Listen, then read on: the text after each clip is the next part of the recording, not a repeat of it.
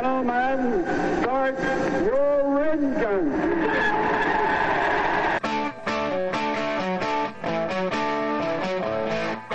Live from our studios in Spartanburg, South Carolina, Fox Sports Spartanburg presents Start Your Engines.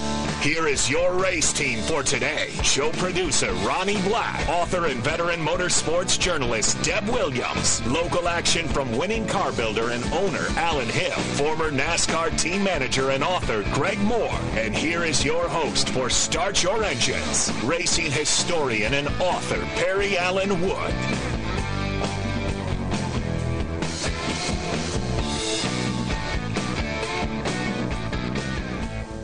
And good morning and welcome to Start Your Engines on Fox Sports Spartanburg on a hot Saturday morning. Boy, I'm glad I got my yard work done because I don't know if I can if I can make it today. And uh, got an empty chair over here. Greg's not with us this morning, but Ronnie's here. Good morning, Ronnie. Good morning.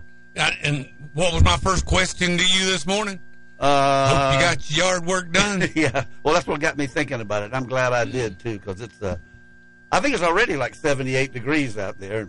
Oh, it is. It's heading for the nineties. I think it got up to ninety-three yesterday. But welcome to Start Your Engines. We uh, got a lot, lot to talk about. We've got a special guest that um, looking forward to talking to Wayne Finley. Now, I need to get some information on Wayne, so we might as well all find it out together when he gets here. I've talked to Wayne a little bit here lately, and he's a real good friend of Greg's. Yeah. And he worked for Petty Enterprises for I can only say years. I don't know if he worked right. for uh, five or twenty-five. I think it's more like twenty-five. We'll find out shortly. And it's way back there. Uh, a lot, I know a lot of it's in the sixties and the seventies when, you know, Petty used to sometimes win uh, half do- or a dozen races a year. So uh, I'm sure he's going to have some good stories to tell us. And as a matter of fact, he's uh, he's very, very knowledgeable, of course, and we will uh, talk to him at eleven o'clock, although he's going to come in a little bit early after Deb's done. And we'll uh, find out all about his background. And he's a wealth of information. Look forward to talking to him. He's he's one of these guys that you just wind him up and get out of the way. Nothing wrong with that. Well, sometimes there is if I got to do a commercial or something. But uh, Wayne's a, Wayne will be here, and we'll find out more about his background and everything. And get some stories out of him. Uh, well, working for Petty, he's got to have some good stories. Yeah, I'm sure he does. And I think the, the in the past when we've had uh, Kyle Petty on the show, Wayne's the one that got him for Greg to get f- for us. So uh, we will um, we'll be talking to Wayne at eleven o'clock and a little bit before that. So, uh, did you watch Chicago? I did. I, I enjoyed watching it. I hated that the. Uh, Xfinity race didn't get to go the distance. I know. That aggravated me, too. Now, I heard Jeremy, uh, of course, he finished twentieth, and he started last, which was thirty-seventh. And, you know, I told him, uh, I texted him between, uh, you know, Saturday when they thought they were going to finish the race on Sunday morning. Right. And I said, uh, okay, Jeremy, you passed half of them today, pass the other half tomorrow. Well, and actually, for no more laps than they ran, him getting up to twenty was pretty doggone good, I think. Well, he said on open mic, uh, I guess it was Thursday, he, they, Mark Setzer, the crew chief, had a strategy where they were gonna, um, they were they were they were in twentieth, but they weren't anticipating that the race was going to get stopped when right. they had the rain delay because they never started it again. But he said there was about fifteen cars in front of them that hadn't pitted and had mm-hmm. to pit. So if they had pitted, um, they could have restarted the race, you know, like fifth or something. Right. And he said the car was running real good. I don't think they had any any kind of problems that would, uh, you know, that would keep them from staying up front. So. Well, I've always told you that my favorite NASCAR races are actually the road races because I love to see them turn left and right. But the street race was even better, in my opinion. Well, it was unique for sure because of the the venue, the setting, the big buildings, the park, Buckingham Fountain, yeah. and everything. And they uh, had to have a lot of help from the city of Chicago to get that done. They did. And from what I understand now, I, I've heard a lot of questions about are they coming back next year. My understanding is they have a three-year contract. But I don't know if it's three consecutive years. Right. You know, they could come I back. I didn't think about that. Yeah, they could come back in five years and have the second one. So I would imagine it's consecutive years, but I don't know that. And from what I understand, uh, they're just weighing how everything went. Well, to me, what looked like, just, just from a T V viewer watching, the only problem they had was one bottleneck. It got bottled up, too. It sure did. And I'm sure between now and if they do have a next race, they can figure something out there. Well, um, nobody, uh, you know, this is what was funny. And I got to hand it to you. You you got me educated about a sport that I claim to sort of be an expert in. But when you texted me Saturday afternoon and said, who is this Van Gisbergen? This I know. And I, I said, uh, Ronnie's watching some other race or something. I don't know what he's watching. Turns out he's a New Zealander. Yeah, and he won. Yeah. So. Uh, One going away. Yeah. Now, he's a champion in Australia and New Zealand. Of uh, the supercars. Right, which is very similar to stock cars. Well, the, the, it says that he drives a Camaro uh, L five or something like that. Mm-hmm. It doesn't look anything like a NASCAR yeah. Camaro, but they say it was a Camaro. It looked to me like it had a shorter wheelbase. But anyway, it um, he has been the champion the last two years, twenty-one and twenty-two, and I think back in two thousand sixteen. And I believe their biggest race is called the Bath one thousand. I imagine that's one thousand kilometers. Yeah. And uh, he's won that three times. So he's just he's their big big, uh, big name down there, and a great well, to see him come up here. Once he got in clean air, there was no touching him. Well, the thing I liked about him was uh, his uh, he, he was a pretty humble guy in victory lane, uh, good facial hair, not, not a whole lot on top, but uh, uh, a little bit like you, Ronnie, and, uh, maybe well, a little younger. He's thirty-four years old, I think. Yeah, and one of the things he said that did really catch my ear was when they asked the stock question of a, of a new guy coming over, yeah. Did you have any idea you could win? And he said, not really. And, you know, most guys would say, oh, yeah, I knew I could come over here and compete with these guys. Yeah. But he said, no, he said, I had no idea. Well, you know, it's a level playing field if there ever was one, because mm-hmm. nobody had run a race there before. And he had a good car with the uh, uh, Trackhouse Racing, their, their third car. The, they call it Project ninety-one, car number ninety-one, and they've run that car a couple of times already. I think they ran it in the Daytona five hundred, and I'm pretty sure they ran it at COTA, at Circuit of the Americas on the road course. And uh, I think you're right. He, um, they they put Kimi Räikkönen in the car, a, fa- a former Formula One driver, and I think a champion, in the car at uh, might have been Daytona. Heck, I should have looked it up.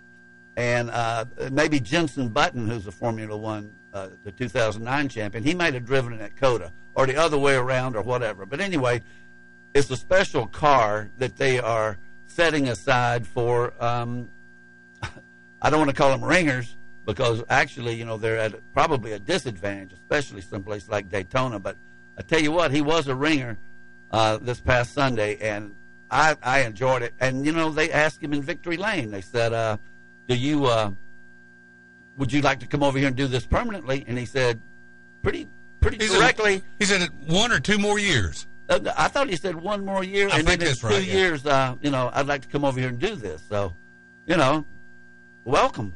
Come on over. I, I wonder if our purses are that much bigger. I imagine so. I, I wouldn't know that, but uh, the um, you get into a lot of things when you bring that up. Because Shane van Gisbergen. Yeah, Shane van Gisbergen. Bergen. Bergen. Van Gisbergen. I knew that. and uh, he, um, but I got, I, I kind of just got a feeling their cost of living's probably not as high there, so maybe it doesn't take as much money to survive down under. But anyway, he would be set up to uh, probably sign a very lucrative contract here. If with Trackhouse, I don't know if they have an exclusivity clause or a contract or something with him, or he could come over here and run for Stuart Haas or something. I don't know. But anyway. And don't forget, one of the owners of Trackhouse is Pitbull. Yeah. Well, one of them is Pitbull, and the other one's Justin Marks, who right. was uh, as Deb was talking to us last week, was going to make a big splash in the uh, Xfinity race, and he blew an engine and finished dead last. Yeah. So uh, that was sort of surprising. But, uh, yeah, Shane van Gisbergen, Gisbergen, Bergen, Bergen, geez. Gisbergen. Gisbergen. It's not Giesenbergen? Let me look here. I got it right here. It's, uh, or as they affectionately called him on the, the race, S V G. That's better. Gisbergen. Gisbergen. Um, he uh, won his first start for the first time since one of the friends of the show that we haven't had on yet this year, Johnny Rutherford, won the second qualifying race at Daytona in nineteen sixty-three, driving for Smokey Yunick, which at that time, the qualifying races uh, were points-paying races, so it counted as a Grand National win at that time. That was uh, way before uh, Winston Cup or any kind of cup. So uh, he did something that's only been done, well, taking out the first couple of years when a lot of people won their first race. Right. I mean, let's face it, Jim Roper won his first race because he won the first race. Yeah. So, uh, but, you know, moving on up, you know, in the nineteen sixty-three, by that time, it was, um, you know, it, it was a notable thing to win a race, period, let alone your first one. And that's what Johnny Rutherford did. So it hadn't happened in sixty years, and we were uh, we were all witness to it last week. Now, you got to remember, that race was cut short, twenty-five laps. Not yeah. that he wouldn't have led the last twenty-five laps, and I, I, I tend to think maybe he would have. But that um, race was cut short because they were running short on daylight. And from what I understand, uh, from several sources that I can't name for no particular reason, but they were like within fifteen minutes of canceling the race and, and having it Monday. But they said, you know, we got a window of opportunity here if we can get the track dry just enough for the the uh, rain tires to take effect. And we can, you know, start the race and maybe run a few laps under caution or whatever.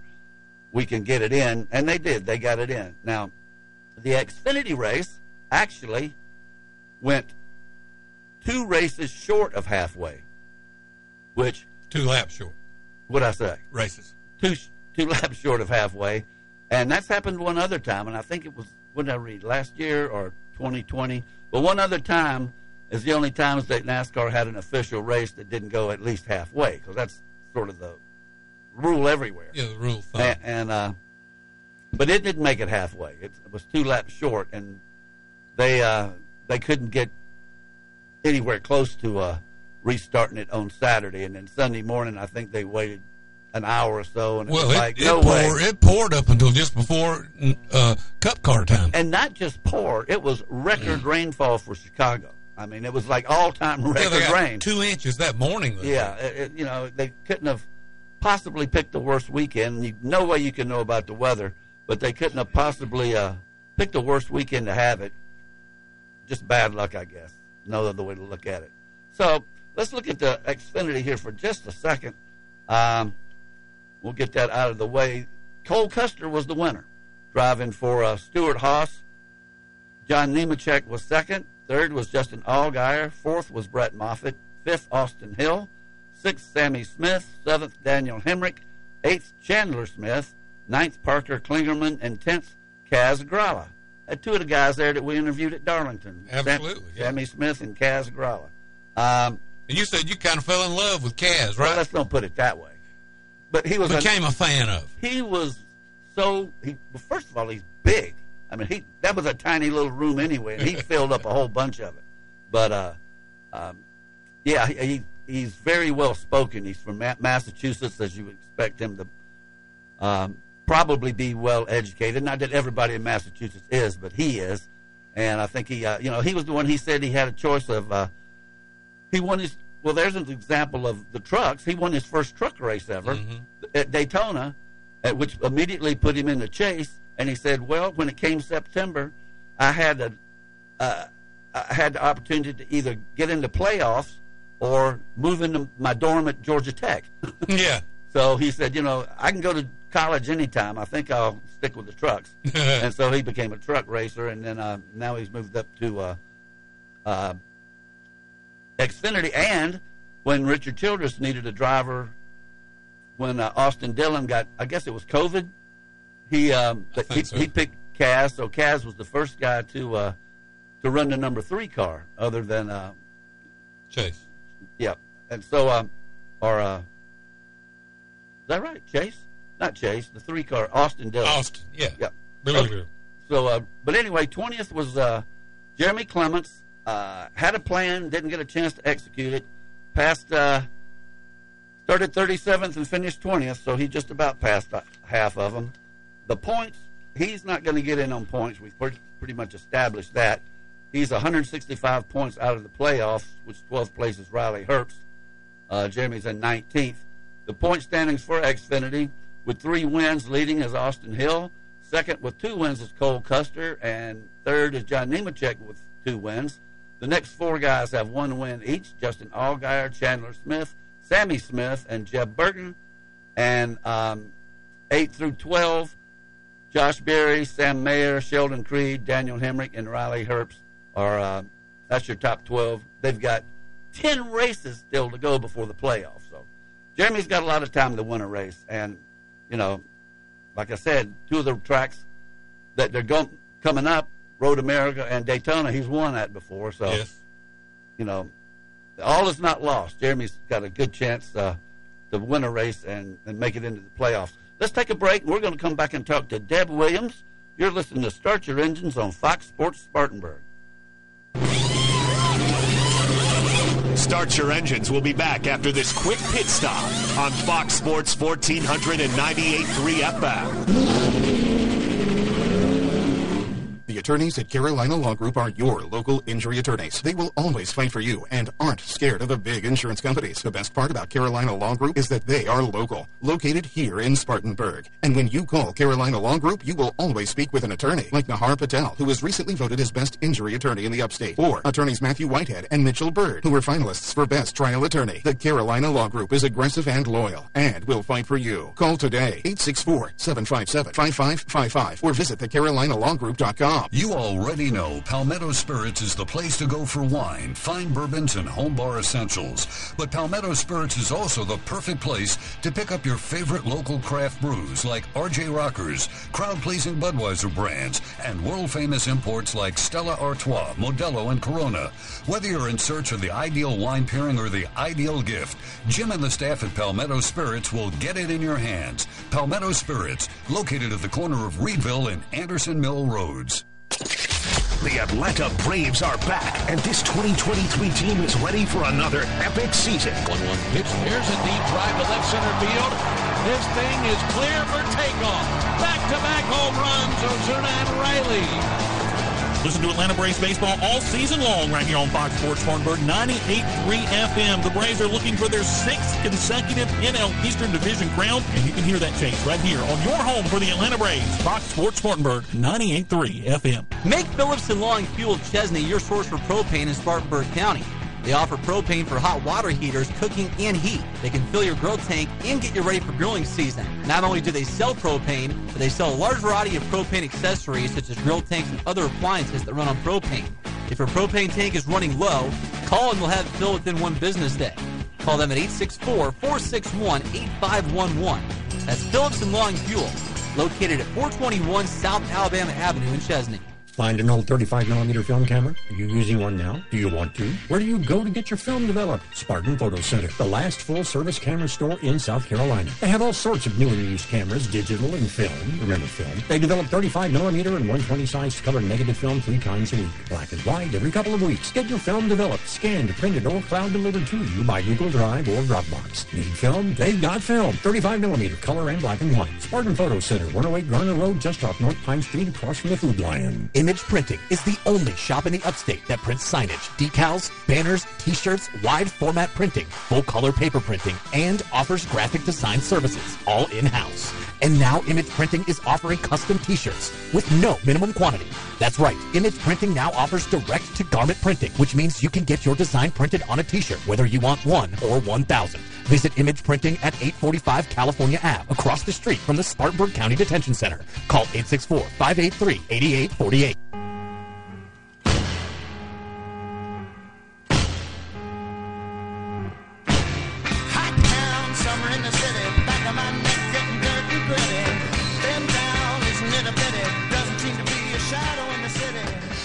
And welcome back to Start Your Engines. And uh, Deb, I hate to tell you this, but uh, I can't open the folder that's got your uh, your sound effects, your mute, your uh, your lead-in. So uh, I'll uh, have to get that taken care of. It happened last week, and actually I forgot to get it taken care of. So I'll make sure that happens this week. How you doing this morning? I'm great. How about yourself? Well, not too bad. It is hot as the blazes down here in Spartanburg. I don't know about Charlotte. Probably about the same. Well, I'm actually not in Charlotte. I'm in Atlanta, so oh, yes, it is the same. That's right. You are in Atlanta. How glad that? were you that you were not in Chicago in all the rain? Well, quite pleased. But uh, from what I have heard, it was just an experience that that I have to experience next year because everyone who was there just loved it. You know, even though the rain, it... Uh, Everybody was ha- happy about the way the they were welcomed, and the, I mean, all the drivers. Now you don't hear this much, but they were happy with the track.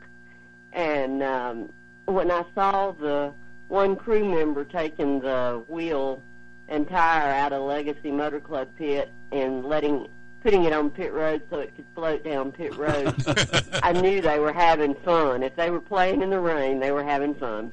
Well, you know, um, we were just talking about this before we got you on, and uh, from what I understand, they've got a three-year contract, but uh, I don't know if it's somebody I picked up someplace that it's not necessarily three consecutive years, but how do you understand that?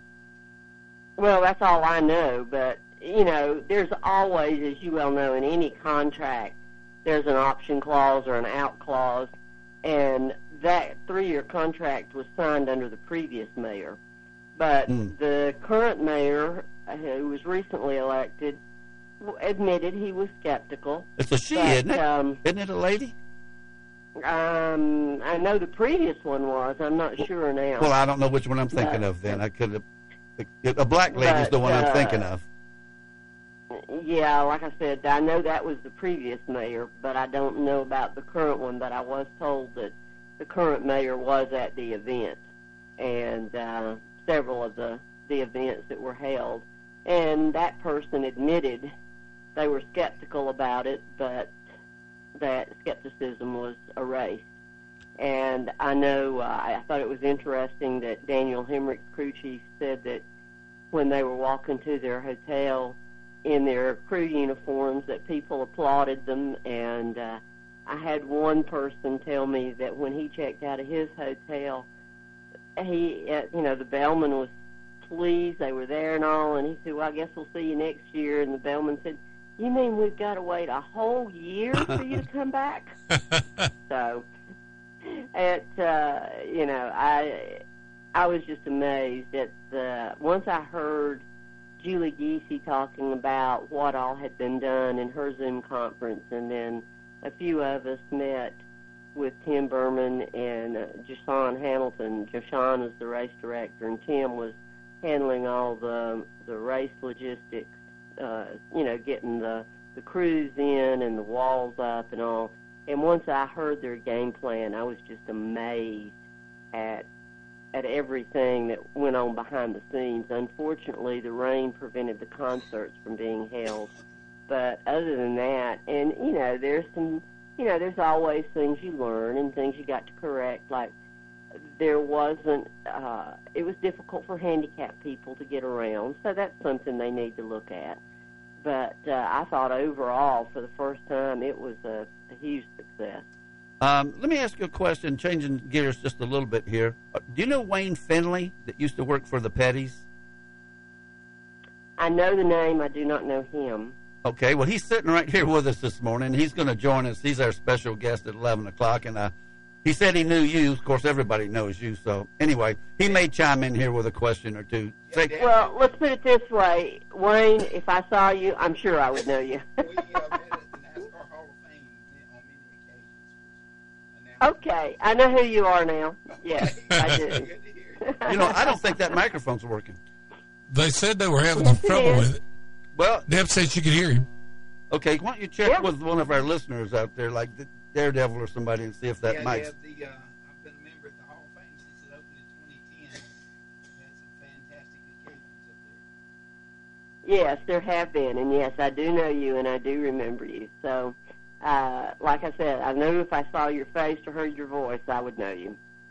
Well, you're in Atlanta now, and I that, I did forget about that for a second there. Um, how is it down there? I, I watched a little bit of practice or qualifying yesterday. No, what? I guess it wasn't qualifying. It was uh, the trucks.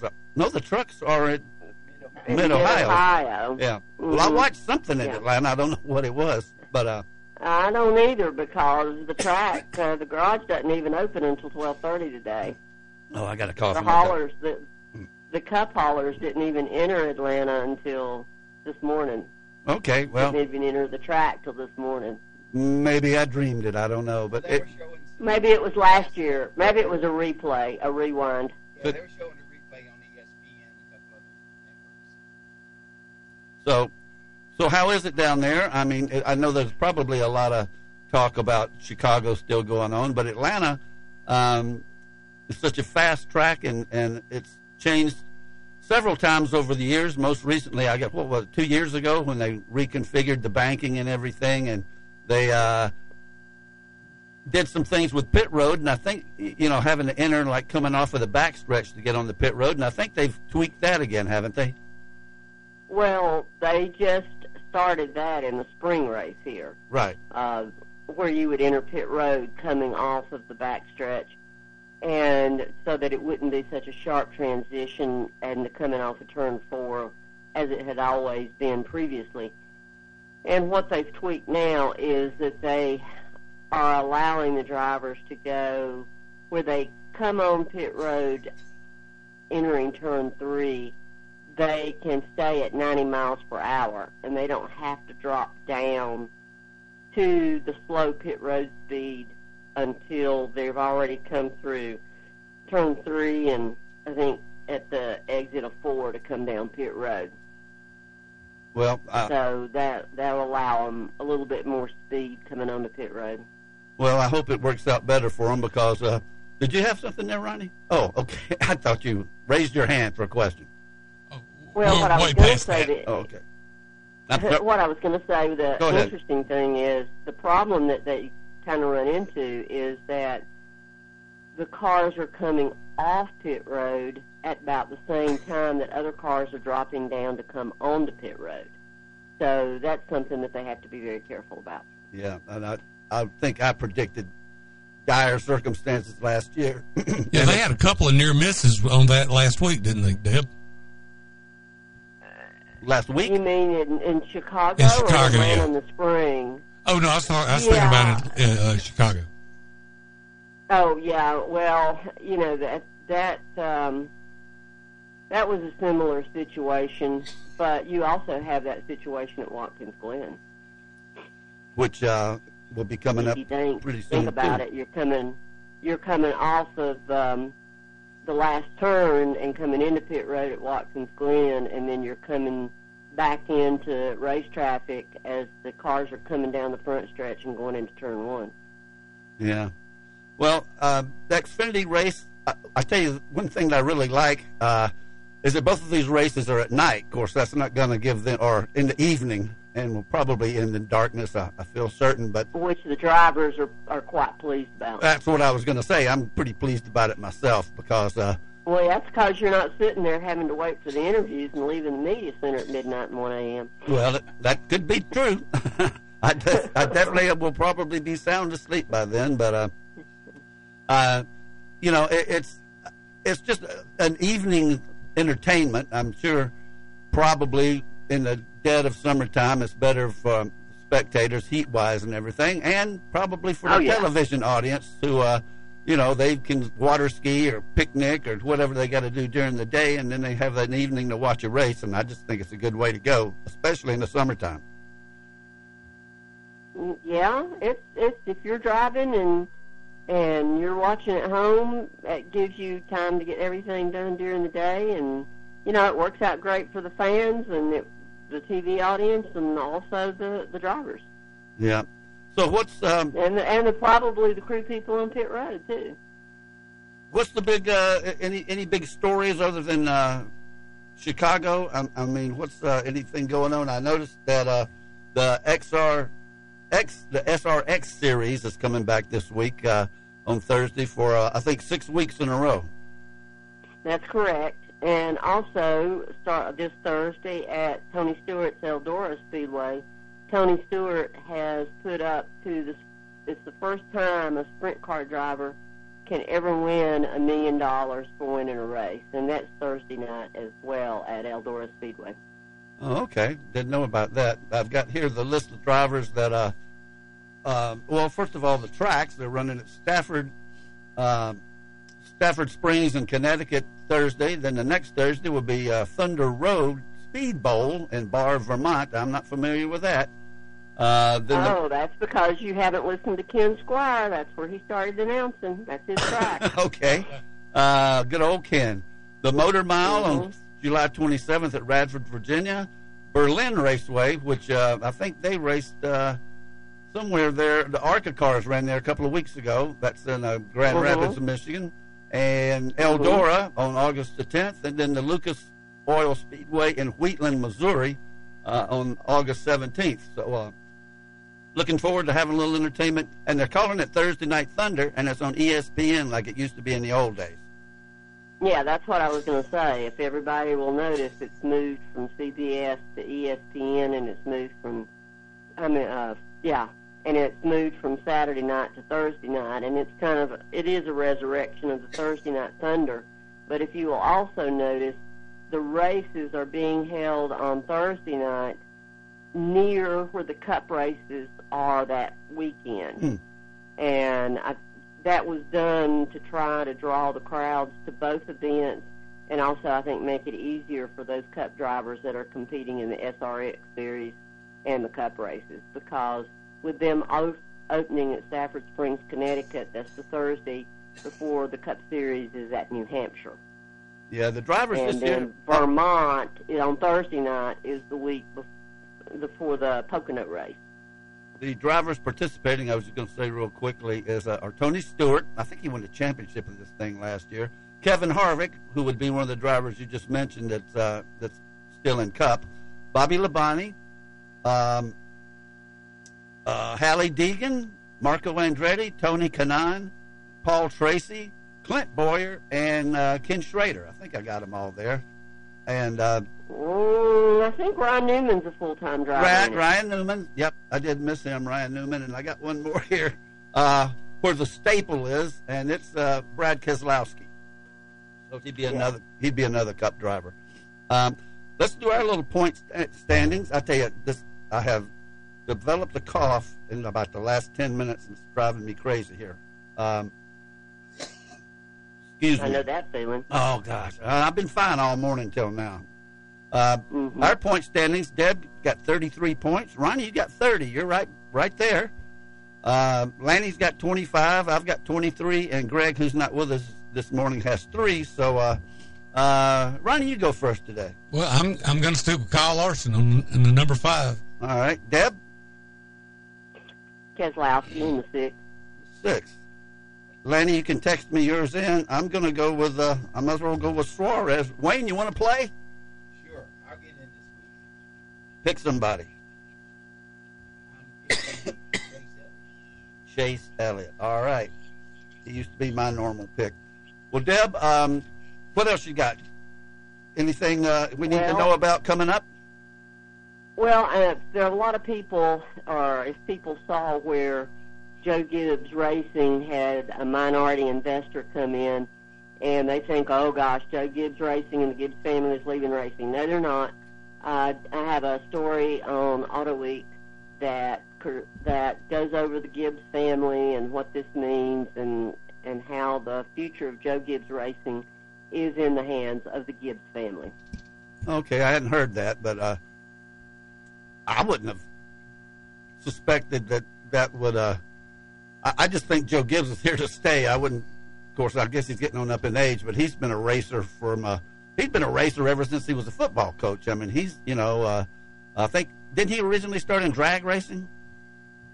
Not a, well, if you want to go back to when he was a teenager in Southern California. Well, but, I, maybe that's um, where I'm going. But because now they did have an N A, they had three N H R A teams in the mid nineteen nineties.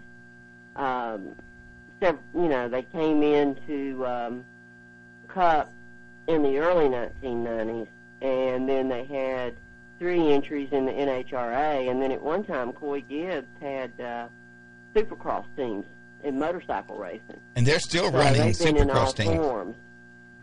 Are they? Yeah, they're okay. Still racing in Supercross, they are. Okay. Who's running that uh, part of it now? Uh, I am not sure, but I, last week I was watching the uh, flat track racing and the super track racing, and there were two entries in there from Joe Gibbs Racing.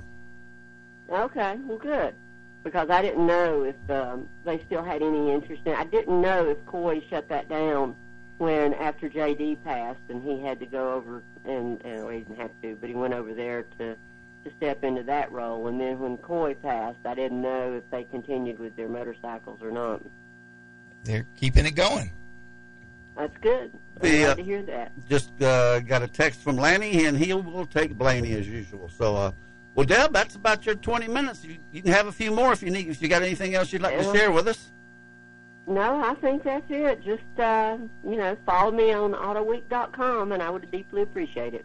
I'd follow you any place, and uh, somebody's got a birthday coming up next week, don't they? Somebody you know very intimately. Yep. Yeah, Deb's got a birthday, uh, I think the thirteenth? Sir. Mm-hmm. Okay. Thursday. All right. Well, happy yeah. birthday, Deb. And a little, uh, well, thank you. I appreciate that. Yeah, I'm old enough to know better and too young to care. And you're, uh, uh, you're always our birthday girl, and we appreciate you coming on the show. And thank you so much. We'll talk to you next week. Uh, what, what's your next appearance going to be? I mean, well, we got New Hampshire next week. On the scene. I mean, are you going to New Hampshire? Yeah. Oh, okay. Well, good.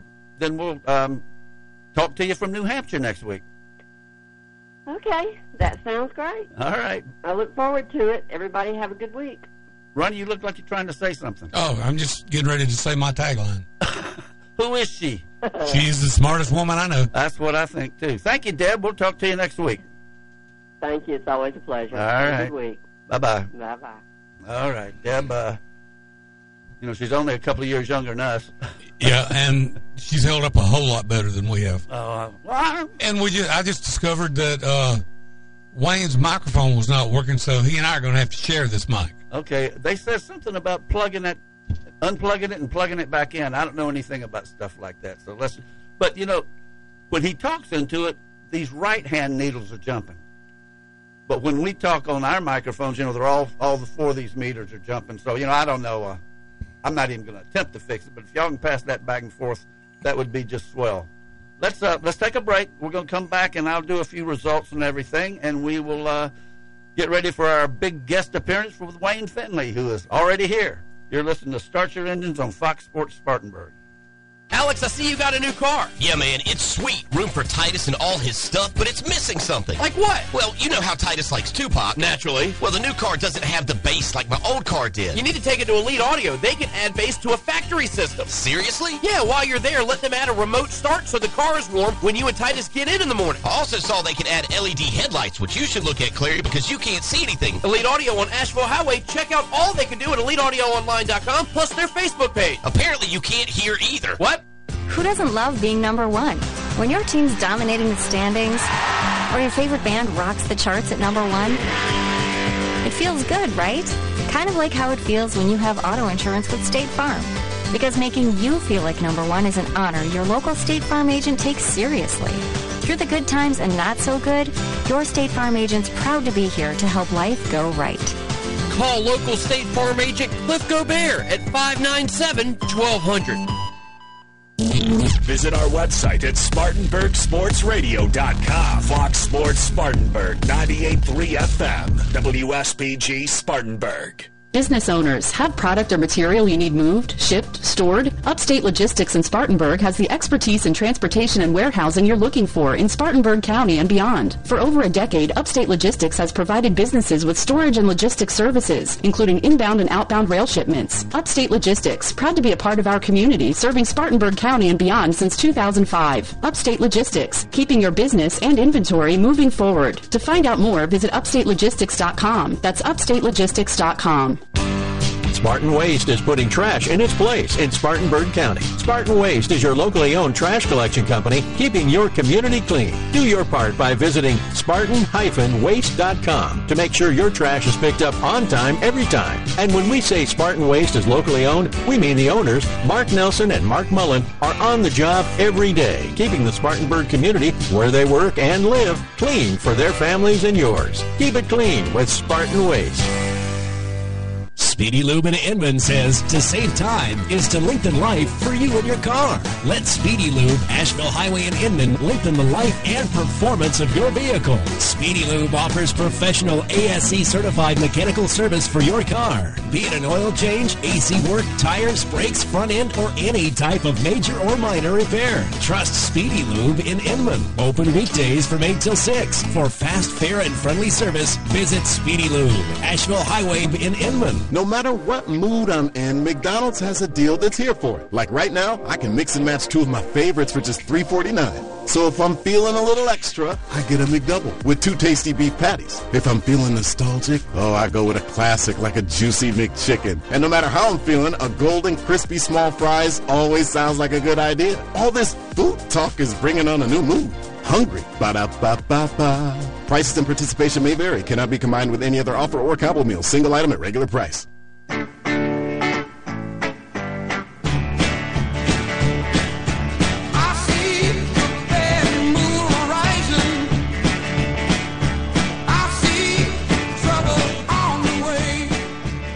And welcome back to Start Your Engines. Wayne, say something.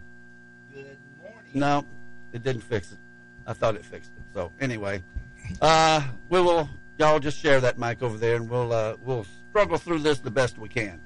Let's look at some results now from last week and from Chicago. We've already done Xfinity.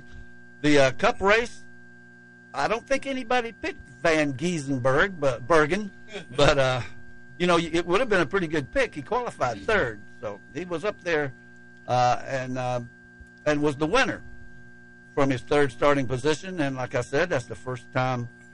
A, First-time starter in the in the Cup or Grand National or whatever has won since nineteen sixty-three when Johnny Rutherford did it. Second was actually another surprise who started thirty-seventh, and that was Justin Haley, who ran a real good race and uh, um, held off Van, uh, Van Gisbergen as long as he could, but ended up in second. Third was Chase Elliott. Fourth, Kyle Larson. Fifth, Kyle Busch. Sixth was Austin Cindric. Seventh, Michael McDowell. Eighth, Joey Logano. Ninth, Ty Gibbs, and tenth, Chris Buescher. Uh, Denny Hamlin started on the pole and led a bunch of that race, but he got into the tires quite a few times, but nobody got into him as many times, I don't think, as um, Noah Cragson. It looked like every time you turned around, he was bouncing off of him, and that's uh, that's like a uh, that's Legacy Motorsports, which was a motor club, which uh, is an offshoot, I guess, of the Legacy being the Petty name. Um, we got Wayne Finley here. What do you think about that, Wayne? Well, the the race in Chicago was amazing. And I've been racing with Shane Ginsbergen on iRacing for ten years. Oh, really? Yeah, and uh, he he started uh, ten years ago in you know, twenty thirteen, I think it was. They ran Circuit of the Americas in Texas. Right. In the V eight supercars. They were supposed to come back the following year, and I was going to get to be in their pits and be on in the garage with them, and they canceled the race. Oh, be doggone. So well, they never made it back. So you knew all about him. You knew he was going to win this race, huh? Yeah, he he came to iRacing about ten years ago and never had uh, any open setups, and I, I would build setups and share them with iRacing and other people, and he was running at Talladega in a race, and uh, after the race was over, I said, Shane, are you running the iRacing setup? He said, yeah. I said, well, no wonder you're getting beat. I said, let me put some setups in your in your inbox. So I gave him Daytona, Talladega, Atlanta, Charlotte. And the next race, he was running up front with the, with the fast guys. Ronnie, so, can you believe this? I mean, I, I can't even. I, I, I, that just doesn't even. Uh, I can't wrap my brain around no, that at all. Listen, there's a movie coming out, Gran Turismo, it's that out. talks it's talks out. about uh, doing the iRaces, and they get an iRacer, and it's it's from a true story that actually gets out on the track.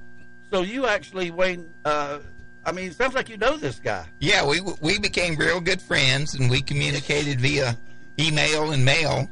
And uh, like I said, he, he had invited me to Texas for the second race. Yeah. And he, about a month and a half or two before that, he said, I got bad news. We're not coming to Texas again. I said, oh, no. I don't know if it was the promoter, the track wanted more money or what, but they had, it was pretty good attendance the first year. There was a lot of people there. So how long have you known him? I met him uh, ten years ago in twenty thirteen. Can you get him on the show? I, I'll have to get in touch with him. Put you on the spot there, but God, what a, what a, what a get that would be. Yeah, he. Somebody was commenting, well, we didn't know how good a, a oval track racer he would be, if because he said that he's got one more year with V eight Supercar. Right, I heard. He, he would like to come back here and run Cup. Somebody said, well, I don't know how good he's going to be on oval tracks. Well, I told him to super speedway race. If he gets back here, look out. Well, man, that's uh, that's something else. I, now, this is an unexpected uh, uh, bonus here from uh, from having Wayne on the show, that he knows the guy. And I didn't think many people would know him around here, but that, that iRacing is just, that's international. I mean, you can know people all around the world. Yeah, well, I have a race every morning, seven days a week. I've got people from Australia, from Canada, uh, from Japan. We have a guy named Takashi who races with us every morning from Tokyo. Uh, Brian Messers in the Air Force, he's based in Tokyo. Uh-huh. He races with us, and this past week he brought a couple of friends, one in the Navy and another one in the Air Force. But we have people from all over the world racing with us. It's quite interesting. It really is, and I want to hear more about it. I mean, I, I, it just blows me away. Let's look at the Cup standings here.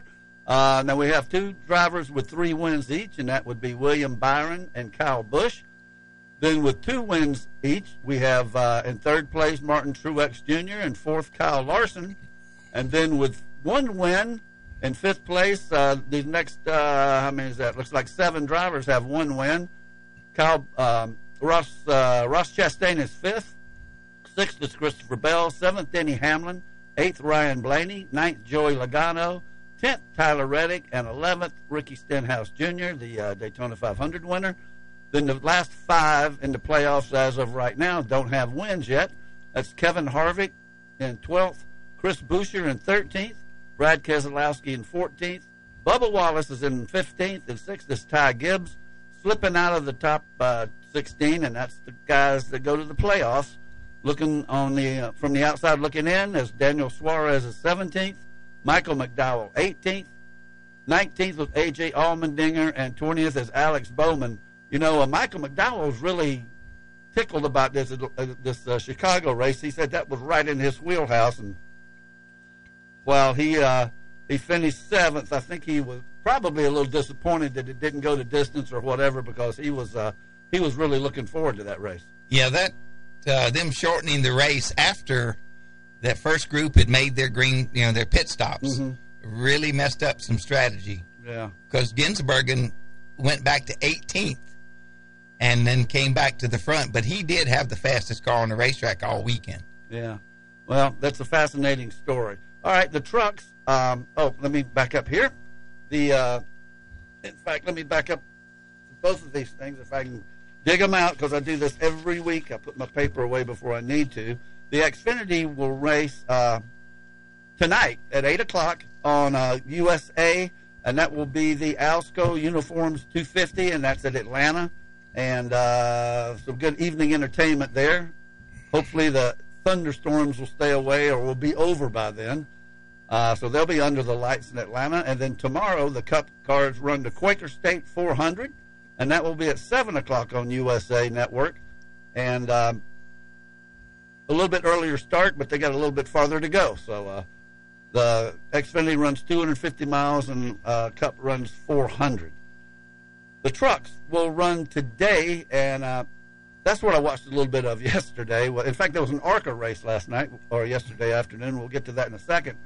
But the trucks, um, uh, they didn't race last week, But today at one thirty on F S one, they will run the O'Reilly Auto Parts one fifty at Mid-Ohio. Of course, that's the road course at Mid-Ohio. And uh, the points leaders for the trucks, Corey Heim is first, second is Zane Smith, third, Grant Enfinger, fourth is Ty Majeski, fifth, Ben Rhodes, sixth, Christian Eckes, seventh, Carson Hocevar, eighth, Matt DiBenedetto, ninth, Matt Crafton, and tenth, Nick Sanchez. Uh, They have three races to go before their playoffs start, so they uh, will uh, really be getting down to some brass tacks here to uh, to finalize. I think they July twenty-ninth. I'm not. I, something's telling me it's Richmond, maybe not, but July twenty-ninth is uh, will be their last race for uh, before the playoffs begin, which will be here before you know it. They start quite a bit earlier than the others,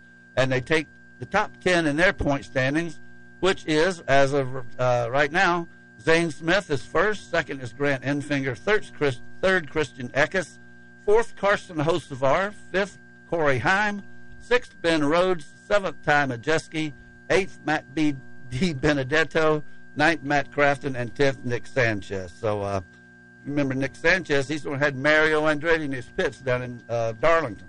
That's right. Watch out for Andretti in that truck race today. Uh, he's in it? He's in it.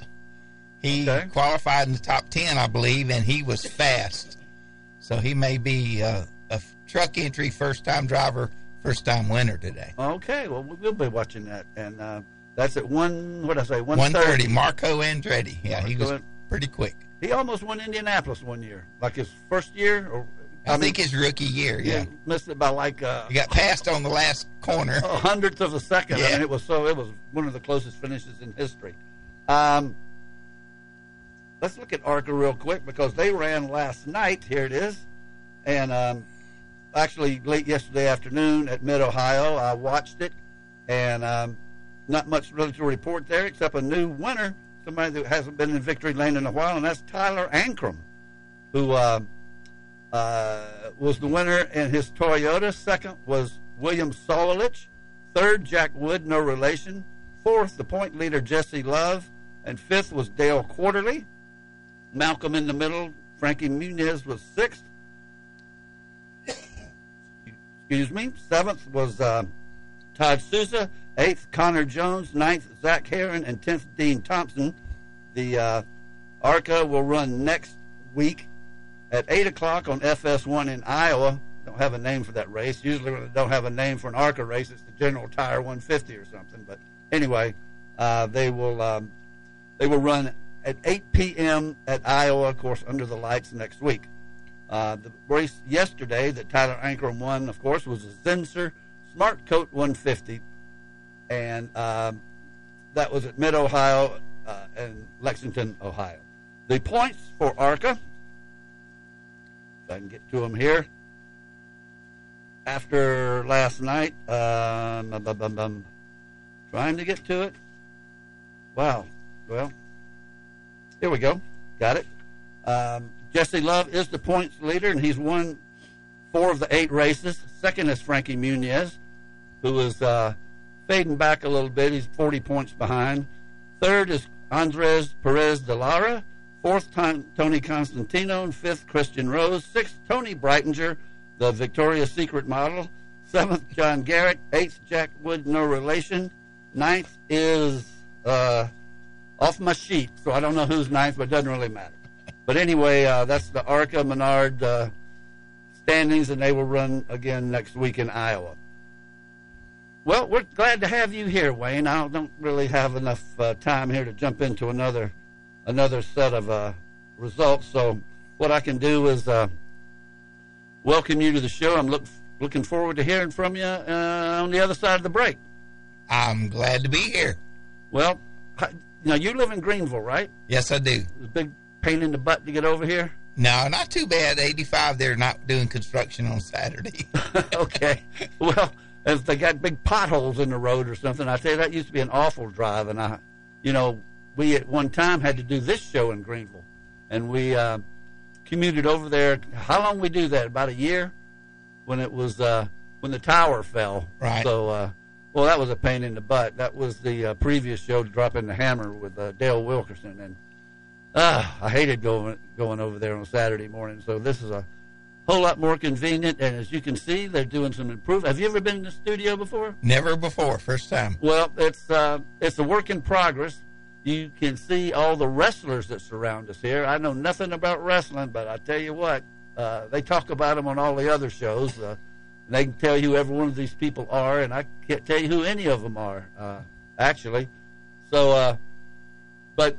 Yep, they've uh, put some new uh, acoustics in here and uh, got some coats of paint out there, and it's it's a work in progress. It looks a lot better than it did. They've uh, worked on the desktop here a little bit, so we're um, glad to have you here, and we're going to come back in about ten seconds and talk to you after uh, we take our break. You're listening to Start Your Engines on Fox Sports Spartanburg. Spartanburg's radio home for Gamecock football. Fox Sports Spartanburg, ninety-eight point three F M, W S B G Spartanburg. We are Fox Sports. And here's what you need to know. Victor Wembanyama made his N B A Summer League debut on Friday night as his San Antonio Spurs defeated the Charlotte Hornets seventy-six to sixty-eight in Vegas. Wembanyama in twenty-seven minutes. Scored nine points. He was two out of thirteen from the field, but had eight rebounds, three assists, and five blocked shots. In Major League Baseball on Friday night, the New York Mets won at San Diego in ten innings, seven to five. Jeff McNeil, the game-winning R B I double to lead off the top of the tenth inning. The Mets on a six-game winning streak. The Dodgers hit five home runs, two by Mookie Betts, and an eleven four win over the Angels. And a matchup between the teams with the two best records in baseball. The Atlanta Braves won at Tampa Bay two to one. Atlanta's won nineteen of twenty-one. Tampa Bay on a six-game losing streak. Phillies won at Miami four to three. Philadelphia tied a franchise record with its thirteenth straight. A few years back, when we were ready to reopen the station, the water pipes burst, putting thousands of dollars of equipment in danger. That was one stressful evening, but one phone call to Thomas McGuire and PuroClean, the paramedics of property damage, and our stress disappeared. PuroClean rolled in, took charge, and rescued the station from severe water damage. Since then, I've used PuroClean at my house. You should do the same. Whether you're faced with fire and smoke damage, a flooding basement, or need carpet or upholstery cleaning, do what I do, and that's called two eight five, three five three zero for PuroClean. Tracing roots to eighteen thirty-two, Janney is a leading financial services firm dedicated to putting clients' needs first. With nearly two hundred years of experience, we are committed to providing services and solutions tailored to fit your unique needs and preferences to help clients reach their personal and business goals. When you're seeking a long-term relationship built on trust and experience, financial advisor Trent Lancaster, located in the Spartanburg office, can provide seasoned advice, guidance, and support through every stage of your life and finances. We invite you to speak with Trent to explore ways in which he can help you and your future generations in planning for your future. Contact him by calling eight six four, five eight five, eight two eight two. That's eight six four, five eight five, eight two eight two. Or visit Trent Lancaster dot com. Janney Montgomery Scott, L L C, member FINRA, N Y S E, and S I P C. Have you been in a car or motorcycle wreck or an accident involving an eighteen-wheeler? Have you been injured in a workplace accident? If any of these things happen to you, you need to call the Carolina Law Group today. The Carolina Law Group isn't afraid of the big insurance companies, and they will fight for you. Call today to speak with an attorney for a free consultation. In Spartanburg and Greer, call seven five seven, five five five five. And in Greenville, call three one two, four four four four. The Carolina Law Group attorneys are your local injury lawyers with four convenient locations to serve you in Spartanburg, Greenville, and Greer. Visit them online today at the carolina law group dot com. Weekdays at three p.m. It's Spartanburg County's longest-running radio show. The sports voice across the region for nearly twenty years. There is no substitute for decades of experience. Talking everything local, from high school football and basketball to Carolina and Clemson. It's open mic. And we have the studs with Ryan Clary, Alex Smith, and Anthony Greer. Don't miss a moment, beginning weekdays at three on Fox Sports Spartanburg ninety-eight point three. Gentlemen, start your engines.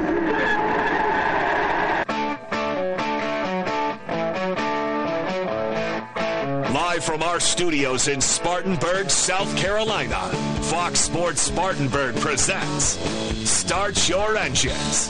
Here is your race team for today. Show producer Ronnie Black, author and veteran motorsports journalist Deb Williams, local action from winning car builder and owner Alan Hill, former NASCAR team manager and author Greg Moore. And here is your host for Start Your Engines, racing historian and author Perry Allen Wood.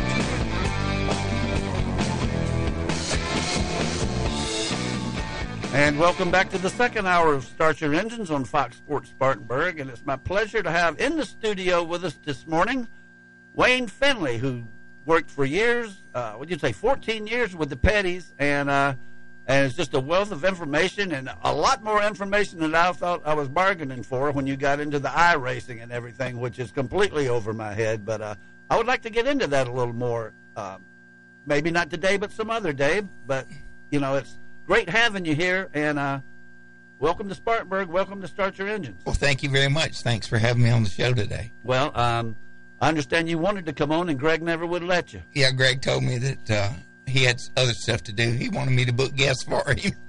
Yeah, and uh, I do too. But, um, okay, so you started with Petty. You were telling me a little bit. Uh, how did that get started? You were a young a, a teenager at the time, way back there. Yeah, nineteen sixty-three. I was wow. uh, tenth grade at Greenville High School.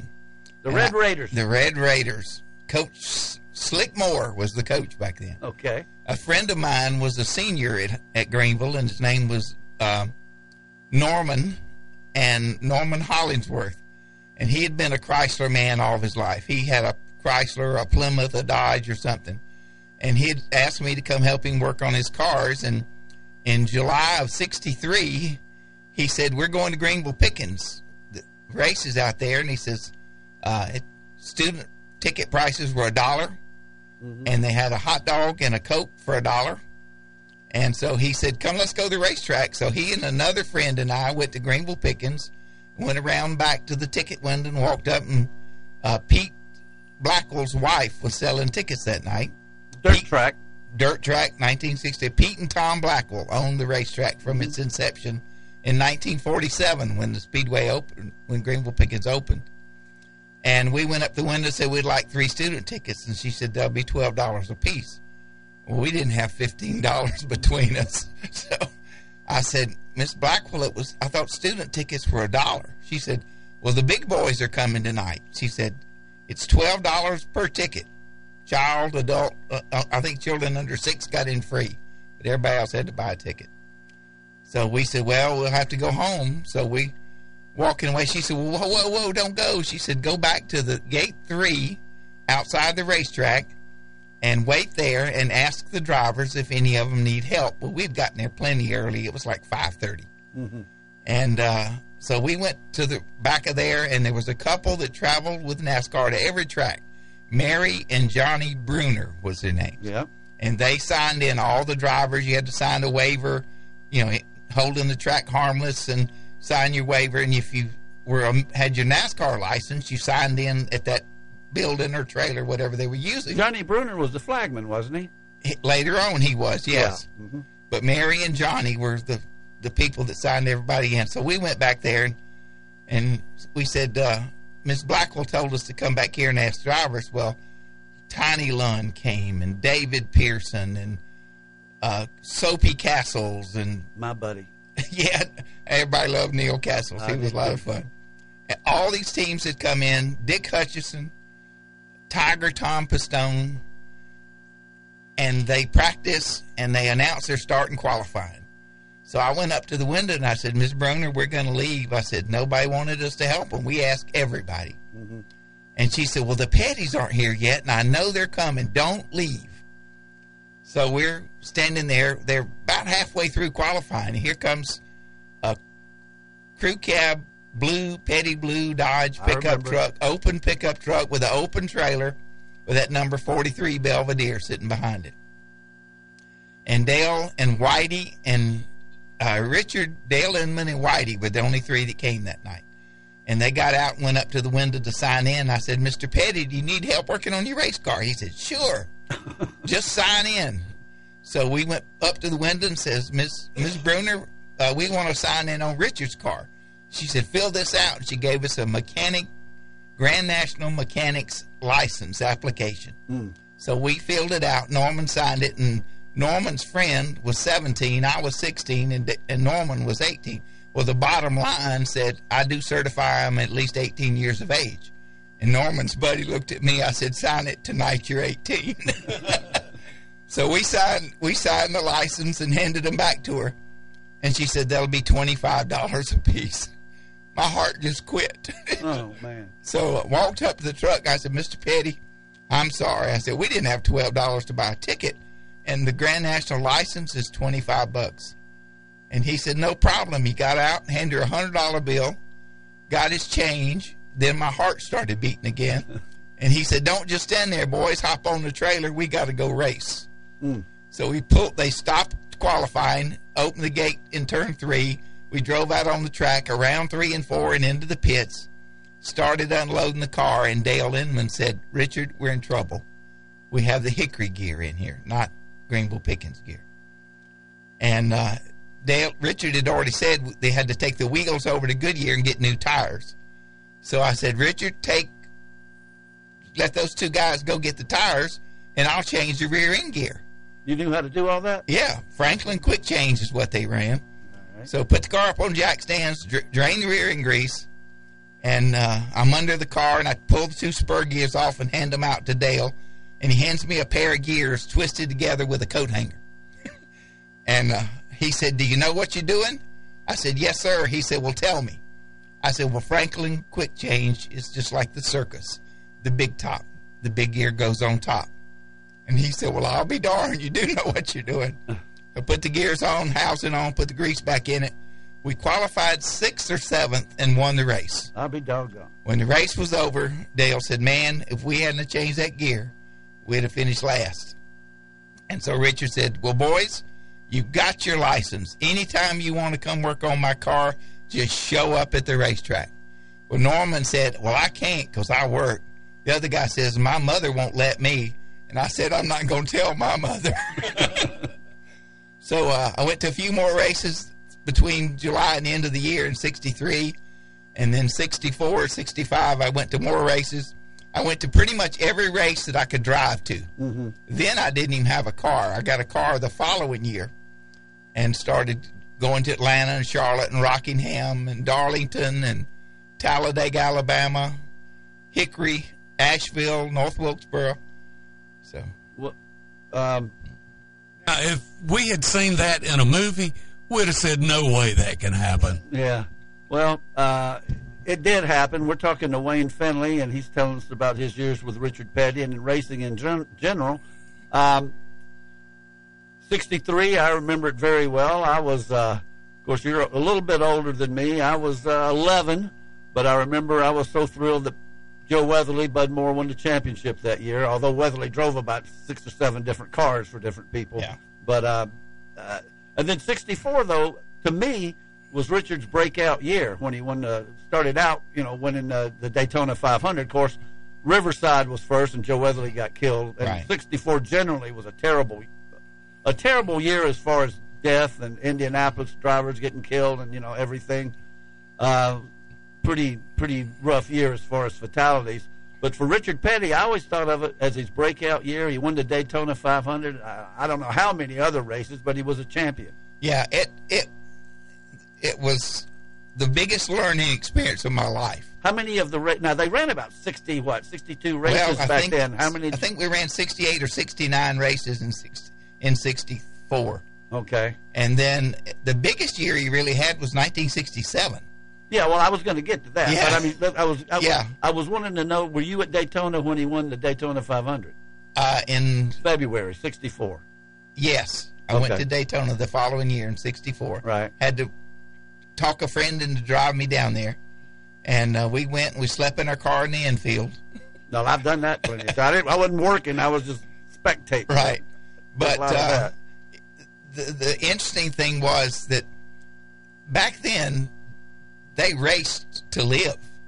Mm-hmm. They took their winnings and bought gas and car parts and everything. All the kids would come together in a car. In sixty-three, when I worked for Richard, the first race, Kyle was three. Okay. Okay. So he, he was a little tight. And um, I didn't get to go to the shop until nineteen sixty-seven. That was the question I was getting to, is when did you actually, did you, you move to Level Cross? No, I, I was a professional photographer. Okay. I did my high school yearbook. I did the first yearbook at Greenville Tech. When they did started their yearbook, it was the Tech School Yearbook of the Nation that year. And uh, took a, off, got offered a job. Uh, I was studying drafting and design technology, and got offered a job as a professional photographer, making a thousand dollars a week. So I went to my uh, counselor at Greenville Tech, who was a retired Air Force colonel, mm-hmm. and I said, "Colonel, uh, I've got this opportunity to take this job, but I'm just a couple of quarters away from graduating with my associate degree in drafting and design technology." And he said, "What's it doing and how much does it pay?" And I told him, and I'd worked one summer at J E. Serene as a, a repairing drawings and making changes to drawings and do drafting work. And he said, "What's it pay?" I said, a thousand dollars a week plus expenses. He said, "If you don't take the job, I will." So I decided to, to give up on that. So I, I didn't stay my last quarter at uh, Greenville Tech. And uh, worked more races for Richard. And then uh, in, in sixty-seven was the first January I went to the shop to help build the Daytona car. Okay. And what was amazing... So you were living up there. You moved up there. Well, I got a boarding house in High Point, North Carolina. Uh, I, I, was, I got a job with Bird Furniture Company in High Point. And they hired me to photograph their furniture for their catalogs. Wow. So what a gig. Yeah. Well, I was working for United Press International for Jerry Huff in Atlanta. And Deb worked for U P I, too. She talks about it yeah. frequently. Jerry Huff was the head photographer in Atlanta. I was a freelance photographer for U P I. I was shooting furniture pictures in High Point for Bird Furniture Company. And I was renting a room from a little lady up there whose husband had died, and they had turned their garage into this apartment. five dollars a night. And every night when I came in... Paid by the night? Paid by the night. I'd give her money every week, but it was five bucks a night. Okay. And every night when I got in from the garage, there was a glass of milk and four chocolate chip cookies, freshly baked on the bedside table. Well, that was worth the five bucks right there. That was better than Hampton Inn any day. Yeah. But... Uh, how far a commute is that? It was about... From Level Cross to, to her house was about... twenty-five minutes. I was about to, oh, twenty-five minutes. Yeah, okay. twenty, twenty-five minutes, not that far to High uh, Point. All right. But when we needed parts, we would drive to High Point to pick them up. If we had, you know, take the petty truck and go over to High Point and pick up parts. Let me ask you this now, because I got a million questions, and I, I want to get in as many as I can. But um, Lee Petty, of course, was still alive then. Yes. Was he running the show? Lee sat on the front porch, sm- smoked his cigars. And he had a pitching wedge and two or three golf balls. And he would go out in the front yard and hit the balls down the hill. And he'd walk up on the porch and sit and rock and smoke. And he'd go back to the bottom and hit the golf balls back up the hill. And he, he'd come in the shop several times a day. One day I'd swept the shop before I left, cleaned up everything. And he came in with a smoking his cigar and had about an inch and a half of ashes on it. Well, he flicked them off as he walked in the door. And uh, he walked through the shop, and he said, "Well, everything looks pretty good, but you left something right there." And I said, "Well, those weren't there. You came in." He said, "Well, clean them up before you go." But uh, he was, I mean, the neatest thing about working for the Petties was at lunchtime, we ate lunch around the Petty kitchen table. Hmm. And Linda now, would how many, make... How many were there? It was Whitey, uh, Dale Inman, Maurice, Richard... A uh, couple other people that worked in the shop. Uh, one day we were getting ready. We were fixing to have lunch, and Linda said, "Go tell Maurice lunch is ready." Well, the, in the the engine room had a door. The door was closed and said, "Do not open." So I went to get Maurice, tell him lunch was ready, and I opened the door. All I saw was a hand with a crescent wrench come up, and I slammed the door, and I heard the wrench hit on the backside of the door. So I went back in the house, and she said, "Is Maurice coming?" I said, "I don't care if he eats or not." He tried to kill me with a ten-inch crescent wrench. Mm. But um, you know, it was the family atmosphere. It was a family deal. Right. You know, Richard never got to run the Bud Shootout because they would not put a beer sponsor on the car. Mm. So every year we watched that race, and and he could have quali- won a lot of poles and yeah. won a lot of races, qualified for it, but basically every year. But uh, Lee Petty and Mama Petty said, we're not taking money from a beer company. So. About that. Well, I don't know uh, if they'd last very long today doing that, but uh, I can understand. And I've heard that about they wouldn't. I, I had forgotten about it, but yeah. they wouldn't. Uh, they wouldn't take money from a beer company. So that wasn't up until. Uh, um, how long did you live there? Well, I I, I I I would come back home, but I only went up there in January. Up till we left for Daytona. Mm-hmm. So I'd stay five or six weeks in High Point, and I still lived in Greenville. But I'd just stay in the boarding house and work at the shop, and then, you know, after we went to Daytona, I'd come back home. Yeah. Because I was, you know, shooting pictures there in High Point. So I'd work in the mornings three or four hours, and then I'd go to the shop in the afternoon. And the coolest thing about it was, I never will forget, nineteen sixty-eight, we were building the Daytona car, and we didn't have a rear bumper. Of course, Petty couldn't order parts from Chrysler. So we needed a rear bumper for the sixty-eight Daytona car. And he picks up the phone and says, uh, you know, guys, I need a rear bumper for the car. So we're eating lunch around the kitchen table, and we hear this big horn blow. And Richard said, that's probably our bumper, Wayne. Go get our bumper. And I go out in the driveway, and there's a transporter out in front of the garage with Roadrunners and G T Xs on it.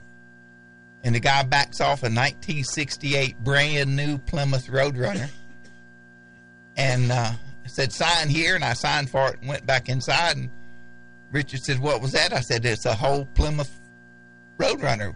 He said, well, that's our bumper. Go take the bumper off, put it in the shop, and come back and finish your lunch.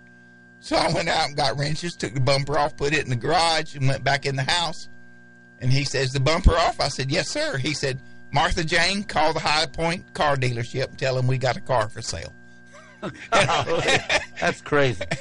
Let's take a break. I'll come back. We'll talk some more, okay? All right. Um, fascinating stuff with Wayne Finley about the Pettys and the history of auto racing and stock car racing in general.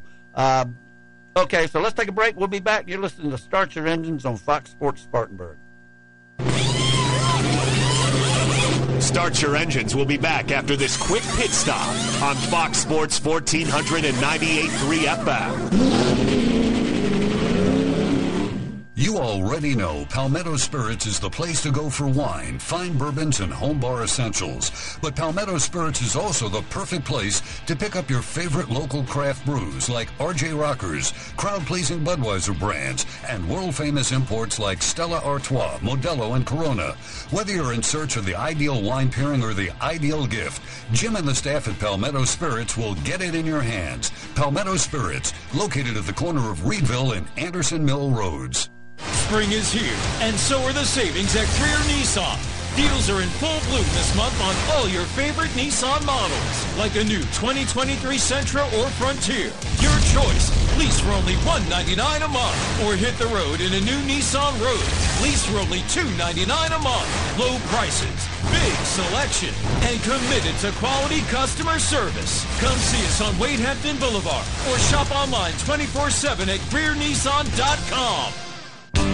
Spartan Waste is putting trash in its place in Spartanburg County. Spartan Waste is your locally owned trash collection company, keeping your community clean. Do your part by visiting spartan waste dot com to make sure your trash is picked up on time every time. And when we say Spartan Waste is locally owned, we mean the owners, Mark Nelson and Mark Mullen, are on the job every day, keeping the Spartanburg community where they work and live clean for their families and yours. Keep it clean with Spartan Waste.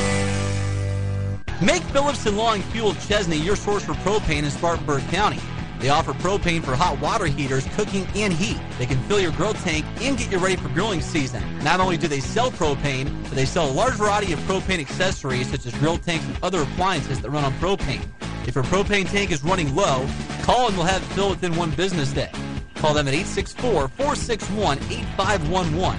That's Phillips and Long Fuel, located at four twenty-one South Alabama Avenue in Chesney. Hey, everybody, this is Tyler Sugar. Join me weekday mornings from seven until nine right here on Bump and Run on Fox Sports Barnburg ninety-eight point three F M, presented by Chris Foster Heating and Air, your local rain specialist here in Spartanburg County. Join us as we talk high school sports, South Carolina, Clemson, U S C Update, Wofford, all the stuff that matters to you, and we have the best guests. Join us weekday mornings from seven to nine for Bump and Run here on Fox Sports Spartanburg ninety-eight point three F M, on the Fox Sports Spartanburg app, and on our website at spartanburg sports radio dot com. Image Printing is the only shop in the upstate that prints signage, decals, banners, t-shirts, wide format printing, full color paper printing, and offers graphic design services, all in-house. And now Image Printing is offering custom t-shirts with no minimum quantity.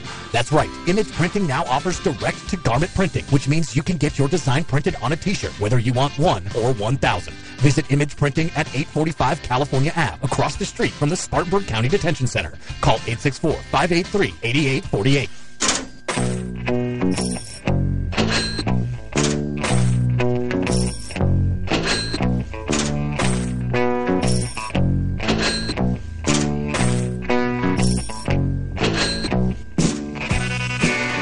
And welcome back to Start Your Engines on Fox Sports Spartanburg.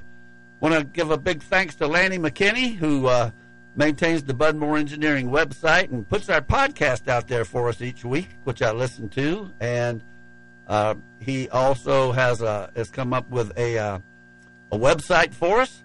And I just found out tomorrow's his birthday. So happy birthday. You right there with Deb Williams. So happy birthday, Lanny. And uh, we uh, we love you, and thanks for everything you do. And just, just keep the flash drive, because I don't need it. I can't record from here anyway. So, uh, but... happy birthday to Lanny, and uh, hope you have a very nice one. That's tomorrow. That's what, July, what, ninth? ninth. ninth. July ninth. Okay, that's great.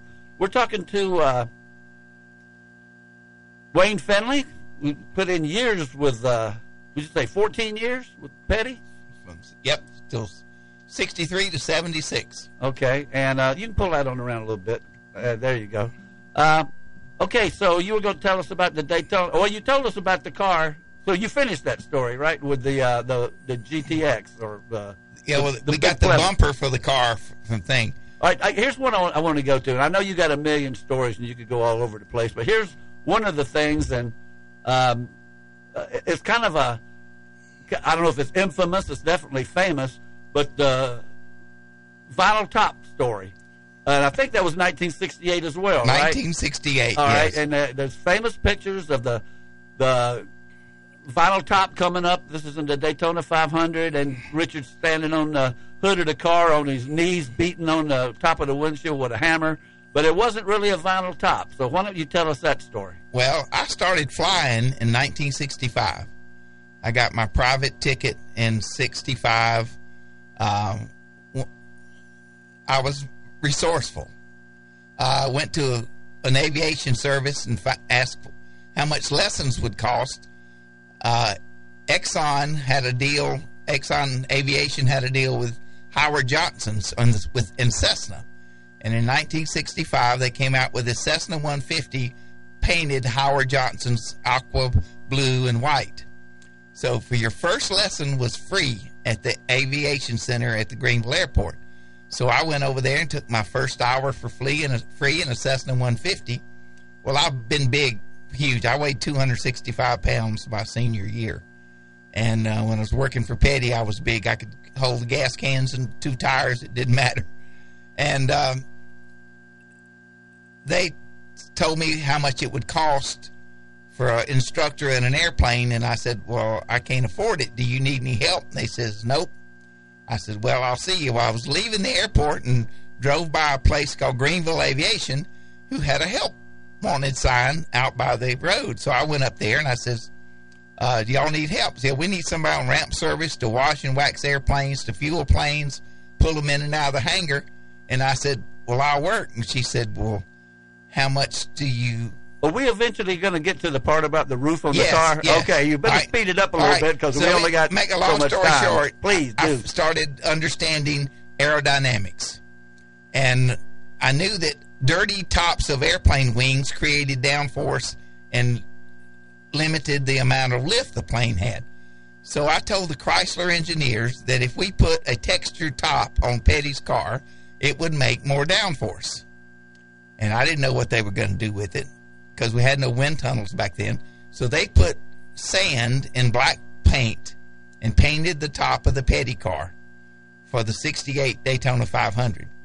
Well, we went down to practice and were faster than we had ever been at Daytona and qualified quite well and didn't know how much downforce it created, but it actually created so much downforce that it caved the roof in all the way down to the roll bars and pulled the roof away from the windshield. Hmm. Now, the C B S was doing that race that day, and I think Hilton or somebody hit the wall. They said a piece of metal must have flown off that car and hit the Petty windshield and caused the window to separate.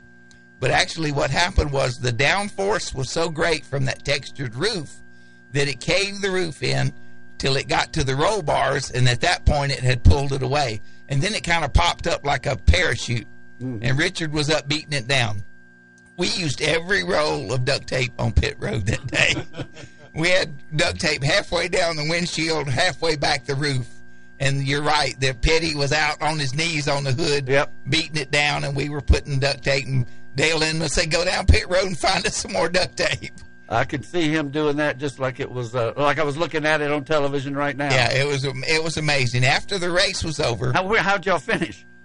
We finished poorly. We were several laps down, yeah, many laps down for just fixing the roof. Yeah, the race was over, and Big Bill France came up to me and put his arm around my neck and said, um, "I hear you had something to do with that." I said, "Well, I just mentioned it to Chrysler, and they said we, we they would try it." And he said, well, don't ever bring it back here. But the concept was great. You know, we, when you take a stock car off the hauler that was going to the dealership and you have to weld a roll cage inside of it, you have to leave room between the roll bars and the roof. We were bending the welding rods at an angle to get them up in there to weld the roll bars together. Mm-hmm. We tried building sections and putting in there. You could do one bar, but you couldn't put enough in there to not have to weld the top of it when you were welding it together. So uh, today's world, where they build the roll cages and then put the sheet metal around it, we could have had the sheet metal right down on the roll bars. Mm-hmm. But in nineteen sixty-eight, it didn't work. But the concept was great, but the amount of downforce it created was excess of two thousand pounds. I tell you, Petty's of, uh, I'm just sitting here thinking, of course, Richard Petty was always the main driver, but y'all had a lot of other drivers come through there, and I, And a lot of winners from uh, drivers other than Richard Petty. And I'm thinking about, uh, of course, Jim Paschal. Yep, Jim and, Paschal. Uh, he, who I always, I still associate him with number forty-one. Yep. No matter what, no matter how many years ago that's been. nineteen seventy, Pete Hamilton. Pete Hamilton. Uh, yeah, I was going to get there. Who won the Daytona five hundred. That's exactly. Well, he won Talladega, too. That won year. Talladega, yeah. And that was with the Superbird. With the Superbird in nineteen seventy. The interesting thing about the Daytona five hundred in nineteen seventy, there were only seven nineteen seventy cars. The majority of the field was nineteen sixty-nine, right. And even two nineteen sixty-eight car makes in that race. Mm-hmm. So there were very few nineteen seventy cars in the seventy Daytona five hundred. And that was the year that uh, Plymouth had the Superbird and Dodge had the uh, Daytona. Right. And you know what happened in sixty-nine was when NASCAR, in their infamous wisdom, outlawed the Hemi. And so y'all went with Ford. Well, Petty went with Ford. And I, they w- Actually, it wasn't Petty Enterprises. They went with another race team. So I didn't work any races in sixty-nine for Richard. Oh, is that right? Yeah. Okay. When they said they were going back to Chrysler in seventy, I said, I'm coming. I got to ask you a question. This just popped into my mind. nineteen seventy-one, do you remember uh, the first paved race they ran at, at Columbia? Yes.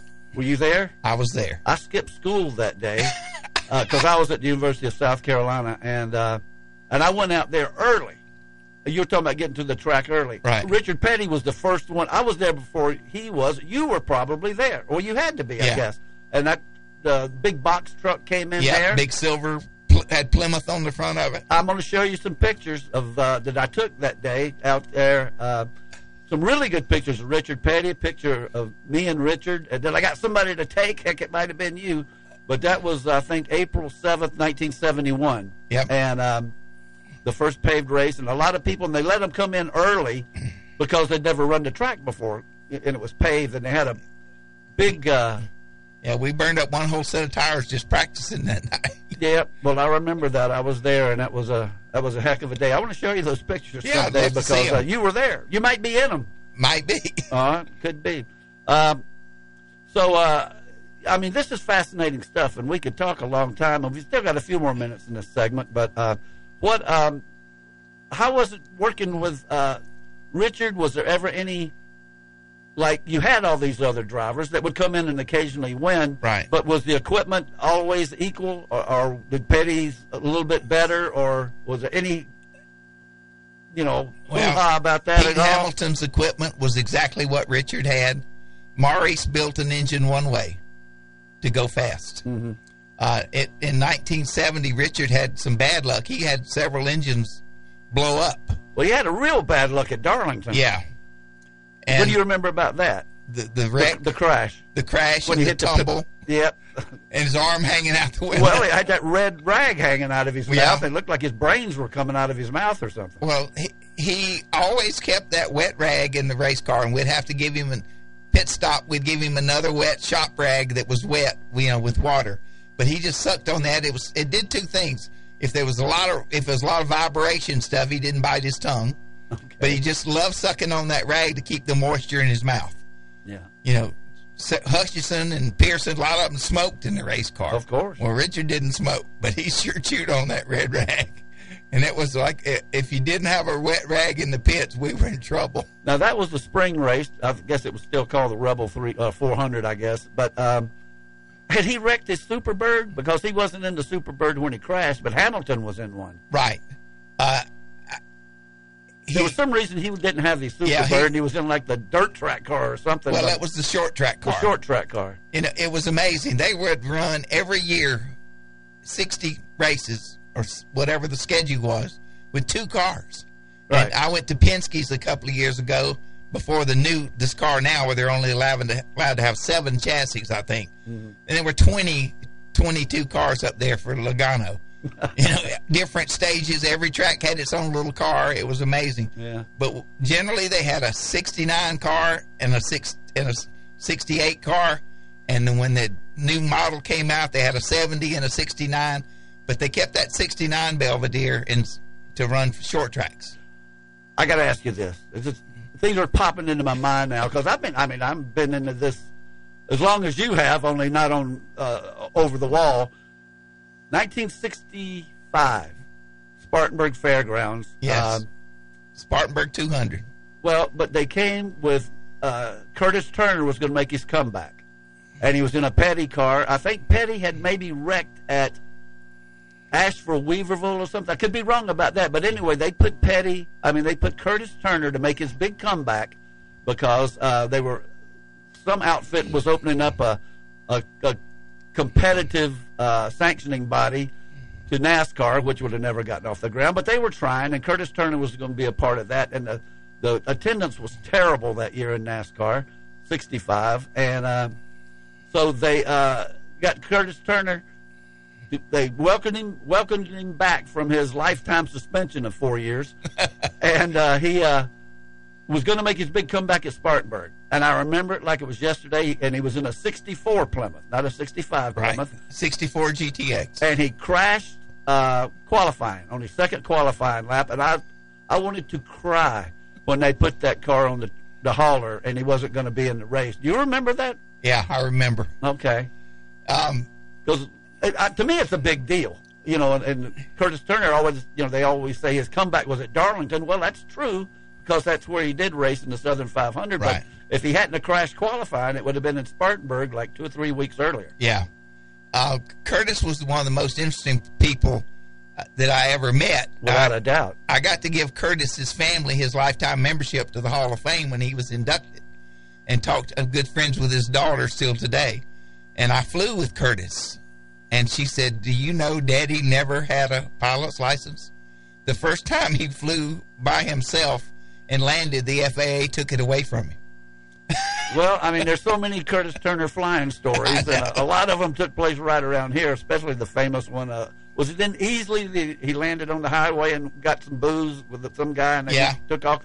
And we also landed in the Lake Bowen in the watershed in a in a, air, a seaplane that was owned by a guy in Greenville, and Curtis came down to look at it. Uh-huh. And we flew up here, and he said, well, I want to land this thing on the water to make sure it lands. And Tommy said, well, I've never landed it on water. And I Curtis, bet he hadn't either. Curtis, well, Curtis says, well, we've got pontoons, and it floats, right? If we don't put the gear down, we can land on water. So we landed at Lake Bowen, and we took off and flew back to Greenville and landed. And uh, and J- Tommy said, well, that was pretty good. And Curtis said, yeah, it's the first time I've ever landed on water. Yeah, that's uh, there's some there's so many stories about Curtis Turner, and I I, I want to I want to cover as much ground here as I can right now because we're getting low on time. Tell me what you did with the Hall of Fame. Well, I Wait, j- you got your hat on. Yes, I joined the Hall of Fame when they opened in twenty ten. Uh, the first, I was working for a, a banking company called Diebold. The first induction ceremony was on Wednesday afternoon, I think, and I didn't get to make it. My boss would not let me off. I told him, I said, next time, if it's during the week, you can fire me, but I'm going. Uh, but I I do private tours up there. I take groups. I've done some photography for them. We, uh, several years back, went down to Darlington, took a group, a busload of people to the Darlington race. We went to Bowman Gray mm-hmm. for a race several years back with a Hall of Fame. Great people. Buzz McKim. Buzz is my buddy. He's on the show every year. Yep, talked to Buzz just a few weeks. He's sending me a poster that he painted for me to use for the cover of my book. So Buzz's artwork's going to be on the cover of my book. Which was the last thing I was going to cover before we... Uh, you don't have to get up and leave. You stay right there, but I got to... couple of other fish to fry over here before the end of the show, but you're writing a book, and you've got, uh, what'd you say, chapter twenty-one you're I'm, working on yeah, now? Yeah, I've got three more chapters to go through and edit, and add, I'm add, somebody said it needed more statistics, so I'm adding a few statistics, because a lot of people like it, and some people don't. Boy, I put too many statistics in my first book, and uh, uh, it, my brother complained. He said, too many statistics, and I don't know how your publisher is, but Uh, McFarlane, where my books are published, they are uh, they consider them reference books. So you got to index everything. Right. Every time you say Pontiac, you got to put Pontiac in the index and what page number it's yeah. on. So uh, I, after I had all those stats in there and the, all those races and everything, I, I laid off of the. That was the only book I ever wrote that was statistic heavy because I yeah. didn't want to index all that stuff. Yeah, it's uh, the name of the book's called For the Love of Racing. Good name. Yeah, it'll be out. It was funny. When Maurice Petty, I'll end with this, when Maurice Petty was inducted into the Hall of Fame, on Saturday after the induction ceremony, my wife and I took Maurice and his wife on his first tour of the hall, mm-hmm. complete hall. And we were up on the fourth floor, and he was in his little motorized chair, and he was in front, and he stopped and spun around. I almost ran into him, and he said, I just thought of something. I said, what? He said, I signed all the payroll checks at Petty's. He said, I don't ever remember signing a check with your name on it. I said, Maurice, y'all never paid me. And his wife said, well, I don't feel so bad either. The cheap S O B never paid me either. You never got paid at Petty's? fourteen years, never took a paycheck. And I got well, how did you survive the five dollars a day well, in, the, I, in the barn? I, I, I was making good money as a photographer. Okay. I do, did some work for U P I, and when they used my stuff, I'd get a little bonus money from U P I. But uh, I did some modeling work in Atlanta, Georgia, so I had a good good career in the photography business. Made so, a lot of money. So you make as much money. You made as much money working for the Petties as Ronnie and I do working at this radio station. Yes, yeah. And I get a I get a pay raise every year, don't you? And, and hey, I didn't have to pay any taxes on it either. That's right. There's no taxes on nothing. That's right. Wayne, that's it's great to have you on the show, and I want to have you back as uh, often as you want to come. But let's take a break. I got to come back and uh, finish off a few things here, some statistics and um, and results, and uh, we'll come back and finish the last segment. You're listening to Start Your Engines on Fox Sports Spartanburg. Spring is here, and so are the savings at Greer Nissan. Deals are in full bloom this month on all your favorite Nissan models, like a new twenty twenty-three Sentra or Frontier. Your choice. Lease for only one hundred ninety-nine dollars a month. Or hit the road in a new Nissan Rogue. Lease for only two hundred ninety-nine dollars a month. Low prices, big selection, and committed to quality customer service. Come see us on Wade Hampton Boulevard or shop online twenty-four seven at Greer Nissan dot com.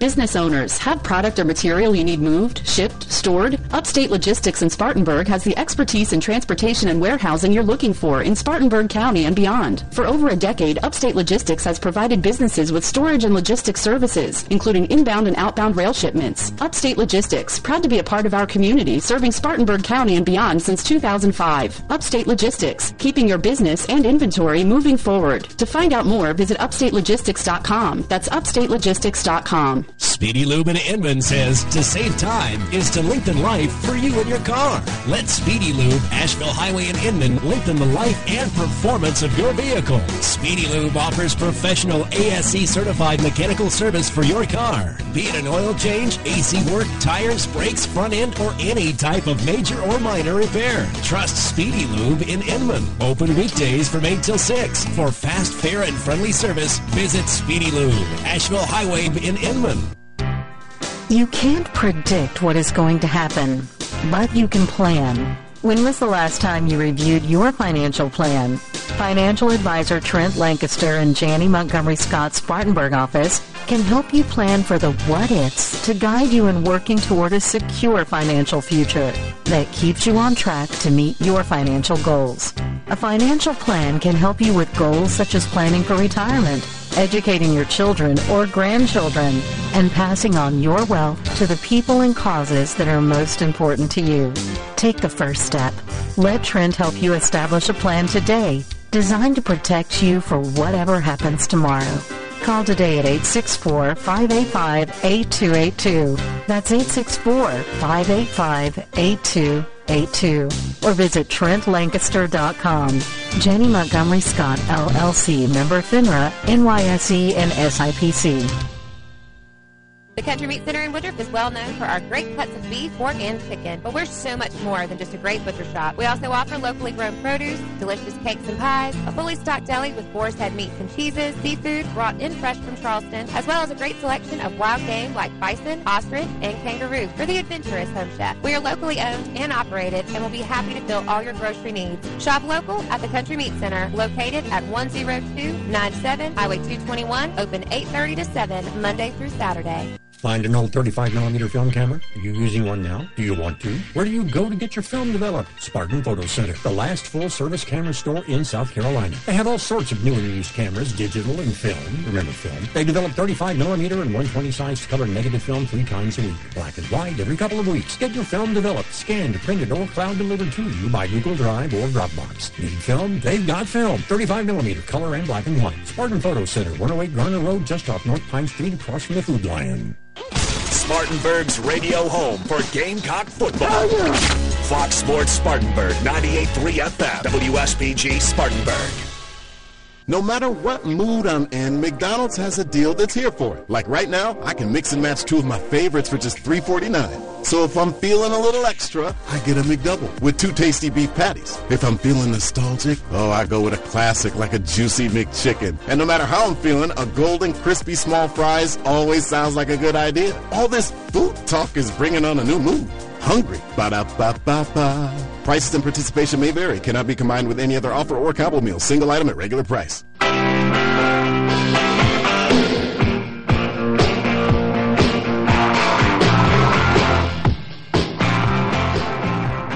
Welcome back to the last segment of Start Your Engines. eleven and a half minutes. So here we go. Uh, I want to touch on IMSA for a second. They uh, race tomorrow, as a matter of fact, on N B C at noon.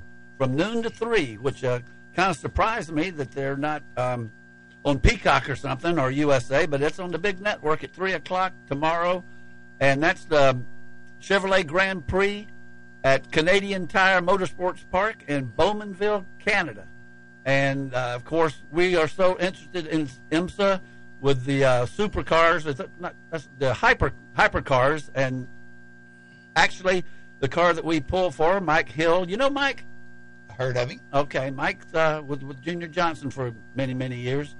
Uh, he was until just a week or so ago, the shop foreman at uh, Wayland, and I think he's probably still getting phone calls all the time asking where's the socket wrenches or something. But anyway, he's uh, he's a great friend of the show, and we, we love Mike, and um, and he's with the Wayland Cadillac team, uh, um, Action Racing.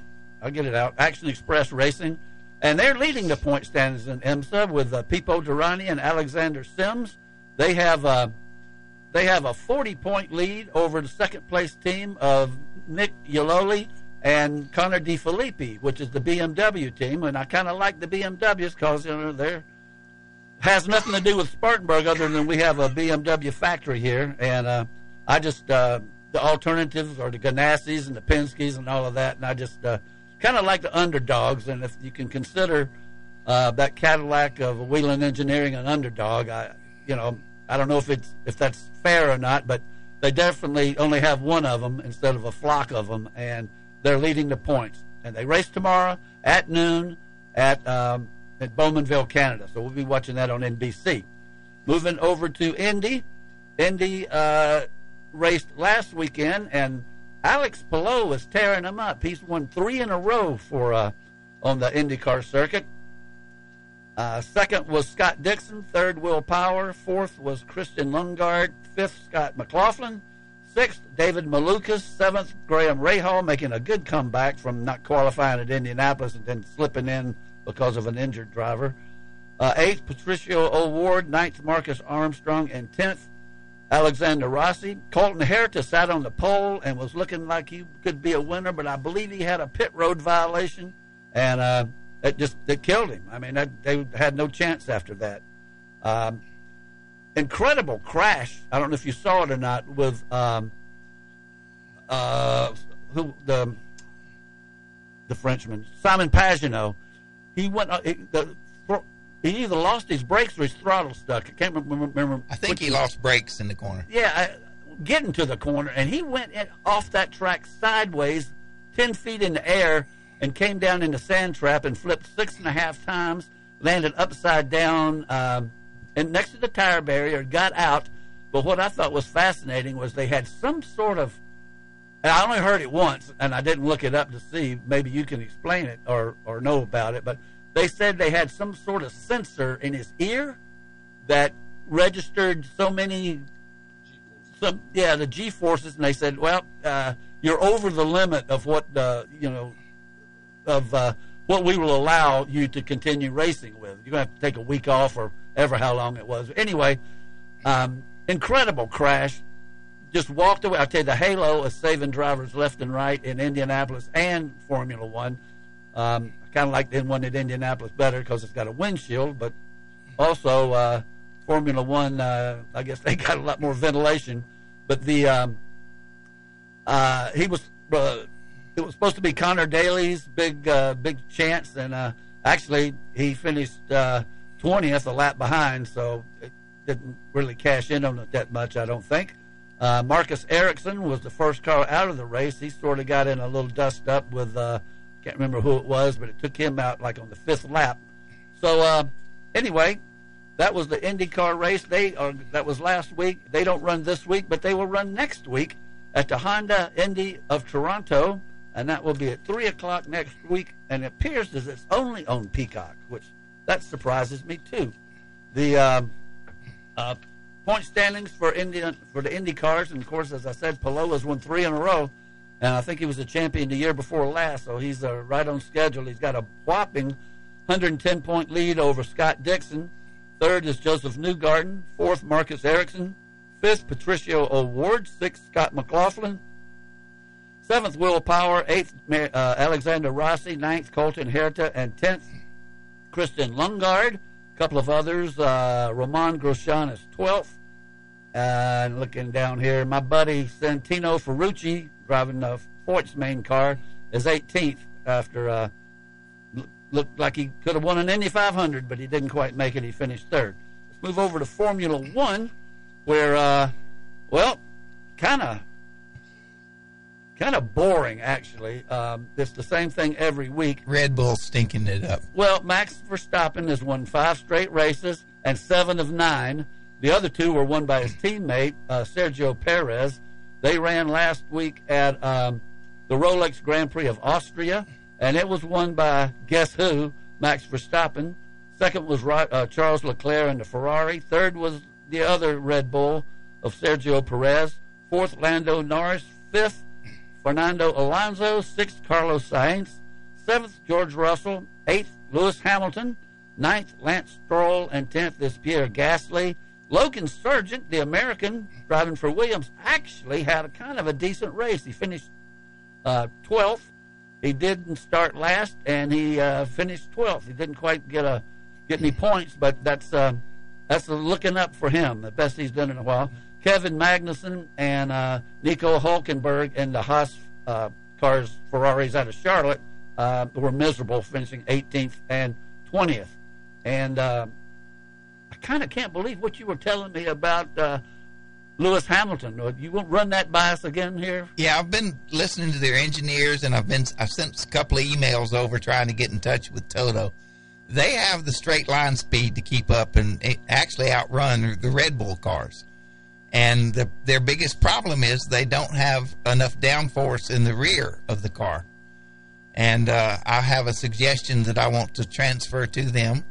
Uh, if I can make the roof cave in on Petty's car, I think I can put some downforce in that uh, Mercedes, in that B M W. Mercedes, you're not going to put sand in the paint, are you, or anything like that no, on the front wing? No. Nah. No? It's the rear they need help in. Oh, okay. But uh, it, it's it's really funny how, it, you know, years and years ago, a racer said, "Speed, uh, money makes speed." Well, that's the same truth in every Every form of racing there is. The more dollars you put in, the faster you go. Well, that's uh, that would be fascinating if you can help uh, get uh, Mercedes back into one. I want to get Lewis back up front. Well, I, that's uh, he'd like it too. I mean, I'm, I know he's not used to being back there. Um, they will run tomorrow, the uh, British Grand Prix, and that's at Silverstone. That will be on E S P N two at nine fifty-five. Just call it ten o'clock. Looking at the television um, for the weekend. Today, uh, actually right now, well, we just missed it. Formula One qualifying uh, was on from Silverstone, so that's done.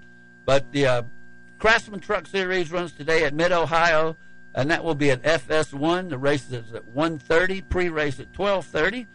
Then at uh, four o'clock, this afternoon from Atlanta on U S A will be Xfinity qualifying. Then at five thirty, immediately after that, will be NASCAR, um, the Cup qualifying in Atlanta, and that's also on U S A. And then tonight, some good viewing, and boy, we got to be pulling for Jeremy. We got to snap out of this thing and win a race, uh, or at least have a top ten finish. I'd settle for that right now, but we need to win one. That's at eight o'clock tonight on U S A. And that will be the Xfinity race in Charlotte, the Alsco Uniform two fifty. Then tomorrow, as I just said, uh, eight thirty is the pre-race for Formula One at Silverstone, England, and that's uh, on E S P N two. The race at nine fifty-five, so you wake up with that one. About the time it's over, you go over to N B C and watch the uh, WeatherTech Sports Car Series, and that's in Bowmanville, Canada, and that is on N B C, the main the main network, the mothership. And then Sunday night at seven o'clock, or I'm sorry, yeah, six thirty pre-race. The race at seven o'clock is uh, the um, Quaker State four hundred from Atlanta. Let's pray for good weather and pray for safe racing everywhere. And, um, of course, my cough goes away when the show's over, so that's just the way it goes sometimes. But, uh, Wayne, it's been great having you here. Well, I've enjoyed it. And you mentioned Simon Pagenaud. He's also on iRacing. You know him too? Yes, I do. Get him on the show. we're gonna we're gonna have uh, who else? Do you uh, we got uh, like a minute. Who, any other? I mean, Simon Pagenaud, uh, well, Shane van Gisbergen. Yeah, Shane's raced a lot, and uh, you'll be surprised at the uh, at the NASCAR people that that run on there when they're not if they're off on the weekend or during the off season. Dale Earnhardt Junior and a lot of the spotters and. Uh, Isn't that where Josh, Josh Berry started there? Uh, yes, yeah, and well, he, and he he really got was noticed on iRacing. Well, so was uh, um, twenty-four car for Hendrick. Um, yeah, yeah. We can't think of his name right off. Byron. Yeah, William Byron. William Byron. He started on I R A. Several of them have, and Dale Dale Earnhardt Junior you know saw him on on iRacing and says, "Hey, come out and try a real real car." And so and so now he's going to take Harvick's place. Now he's going to take Harvick's place. That's, that's so. amazing. So but uh, I tell you who to look for at Atlanta tonight. Okay. LaJoy. Corey LaJoy. Yeah, I said that on the Monday show that I do yeah. a, a segment on, because Corey LaJoy almost won Atlanta one year. Yep. I think he finished fourth. I'm not sure how he did. He's run well there. The car's great. They got a new engine this weekend, I understand. And uh, yeah, you're absolutely right, Corey yeah, LaJoy. I mean, we can watch him qualify this afternoon. He's not a long shot. No. Well, not really, but because uh, we know he runs good there. Look, it's been great having you, Ronnie. I'm glad you made it, and uh, we're... Uh, Going to head to uh, Applebee's. Natalie, get our table ready. The rest of you, keep safe. Be, um, uh, be safe out there, and uh, keep it between the fences is what I'm trying to say. Talk to you next week.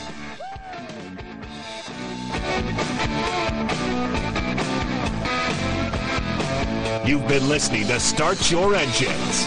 Tune in each Saturday morning at ten during the season for the very latest in auto racing news, interviews, and guests from around the sport. To find out more or order Perry Allen Wood's books on motorsports, visit McFarland Books dot com. Start Your Engines has been a presentation of Fox Sports Spartanburg, L L C. All rights reserved.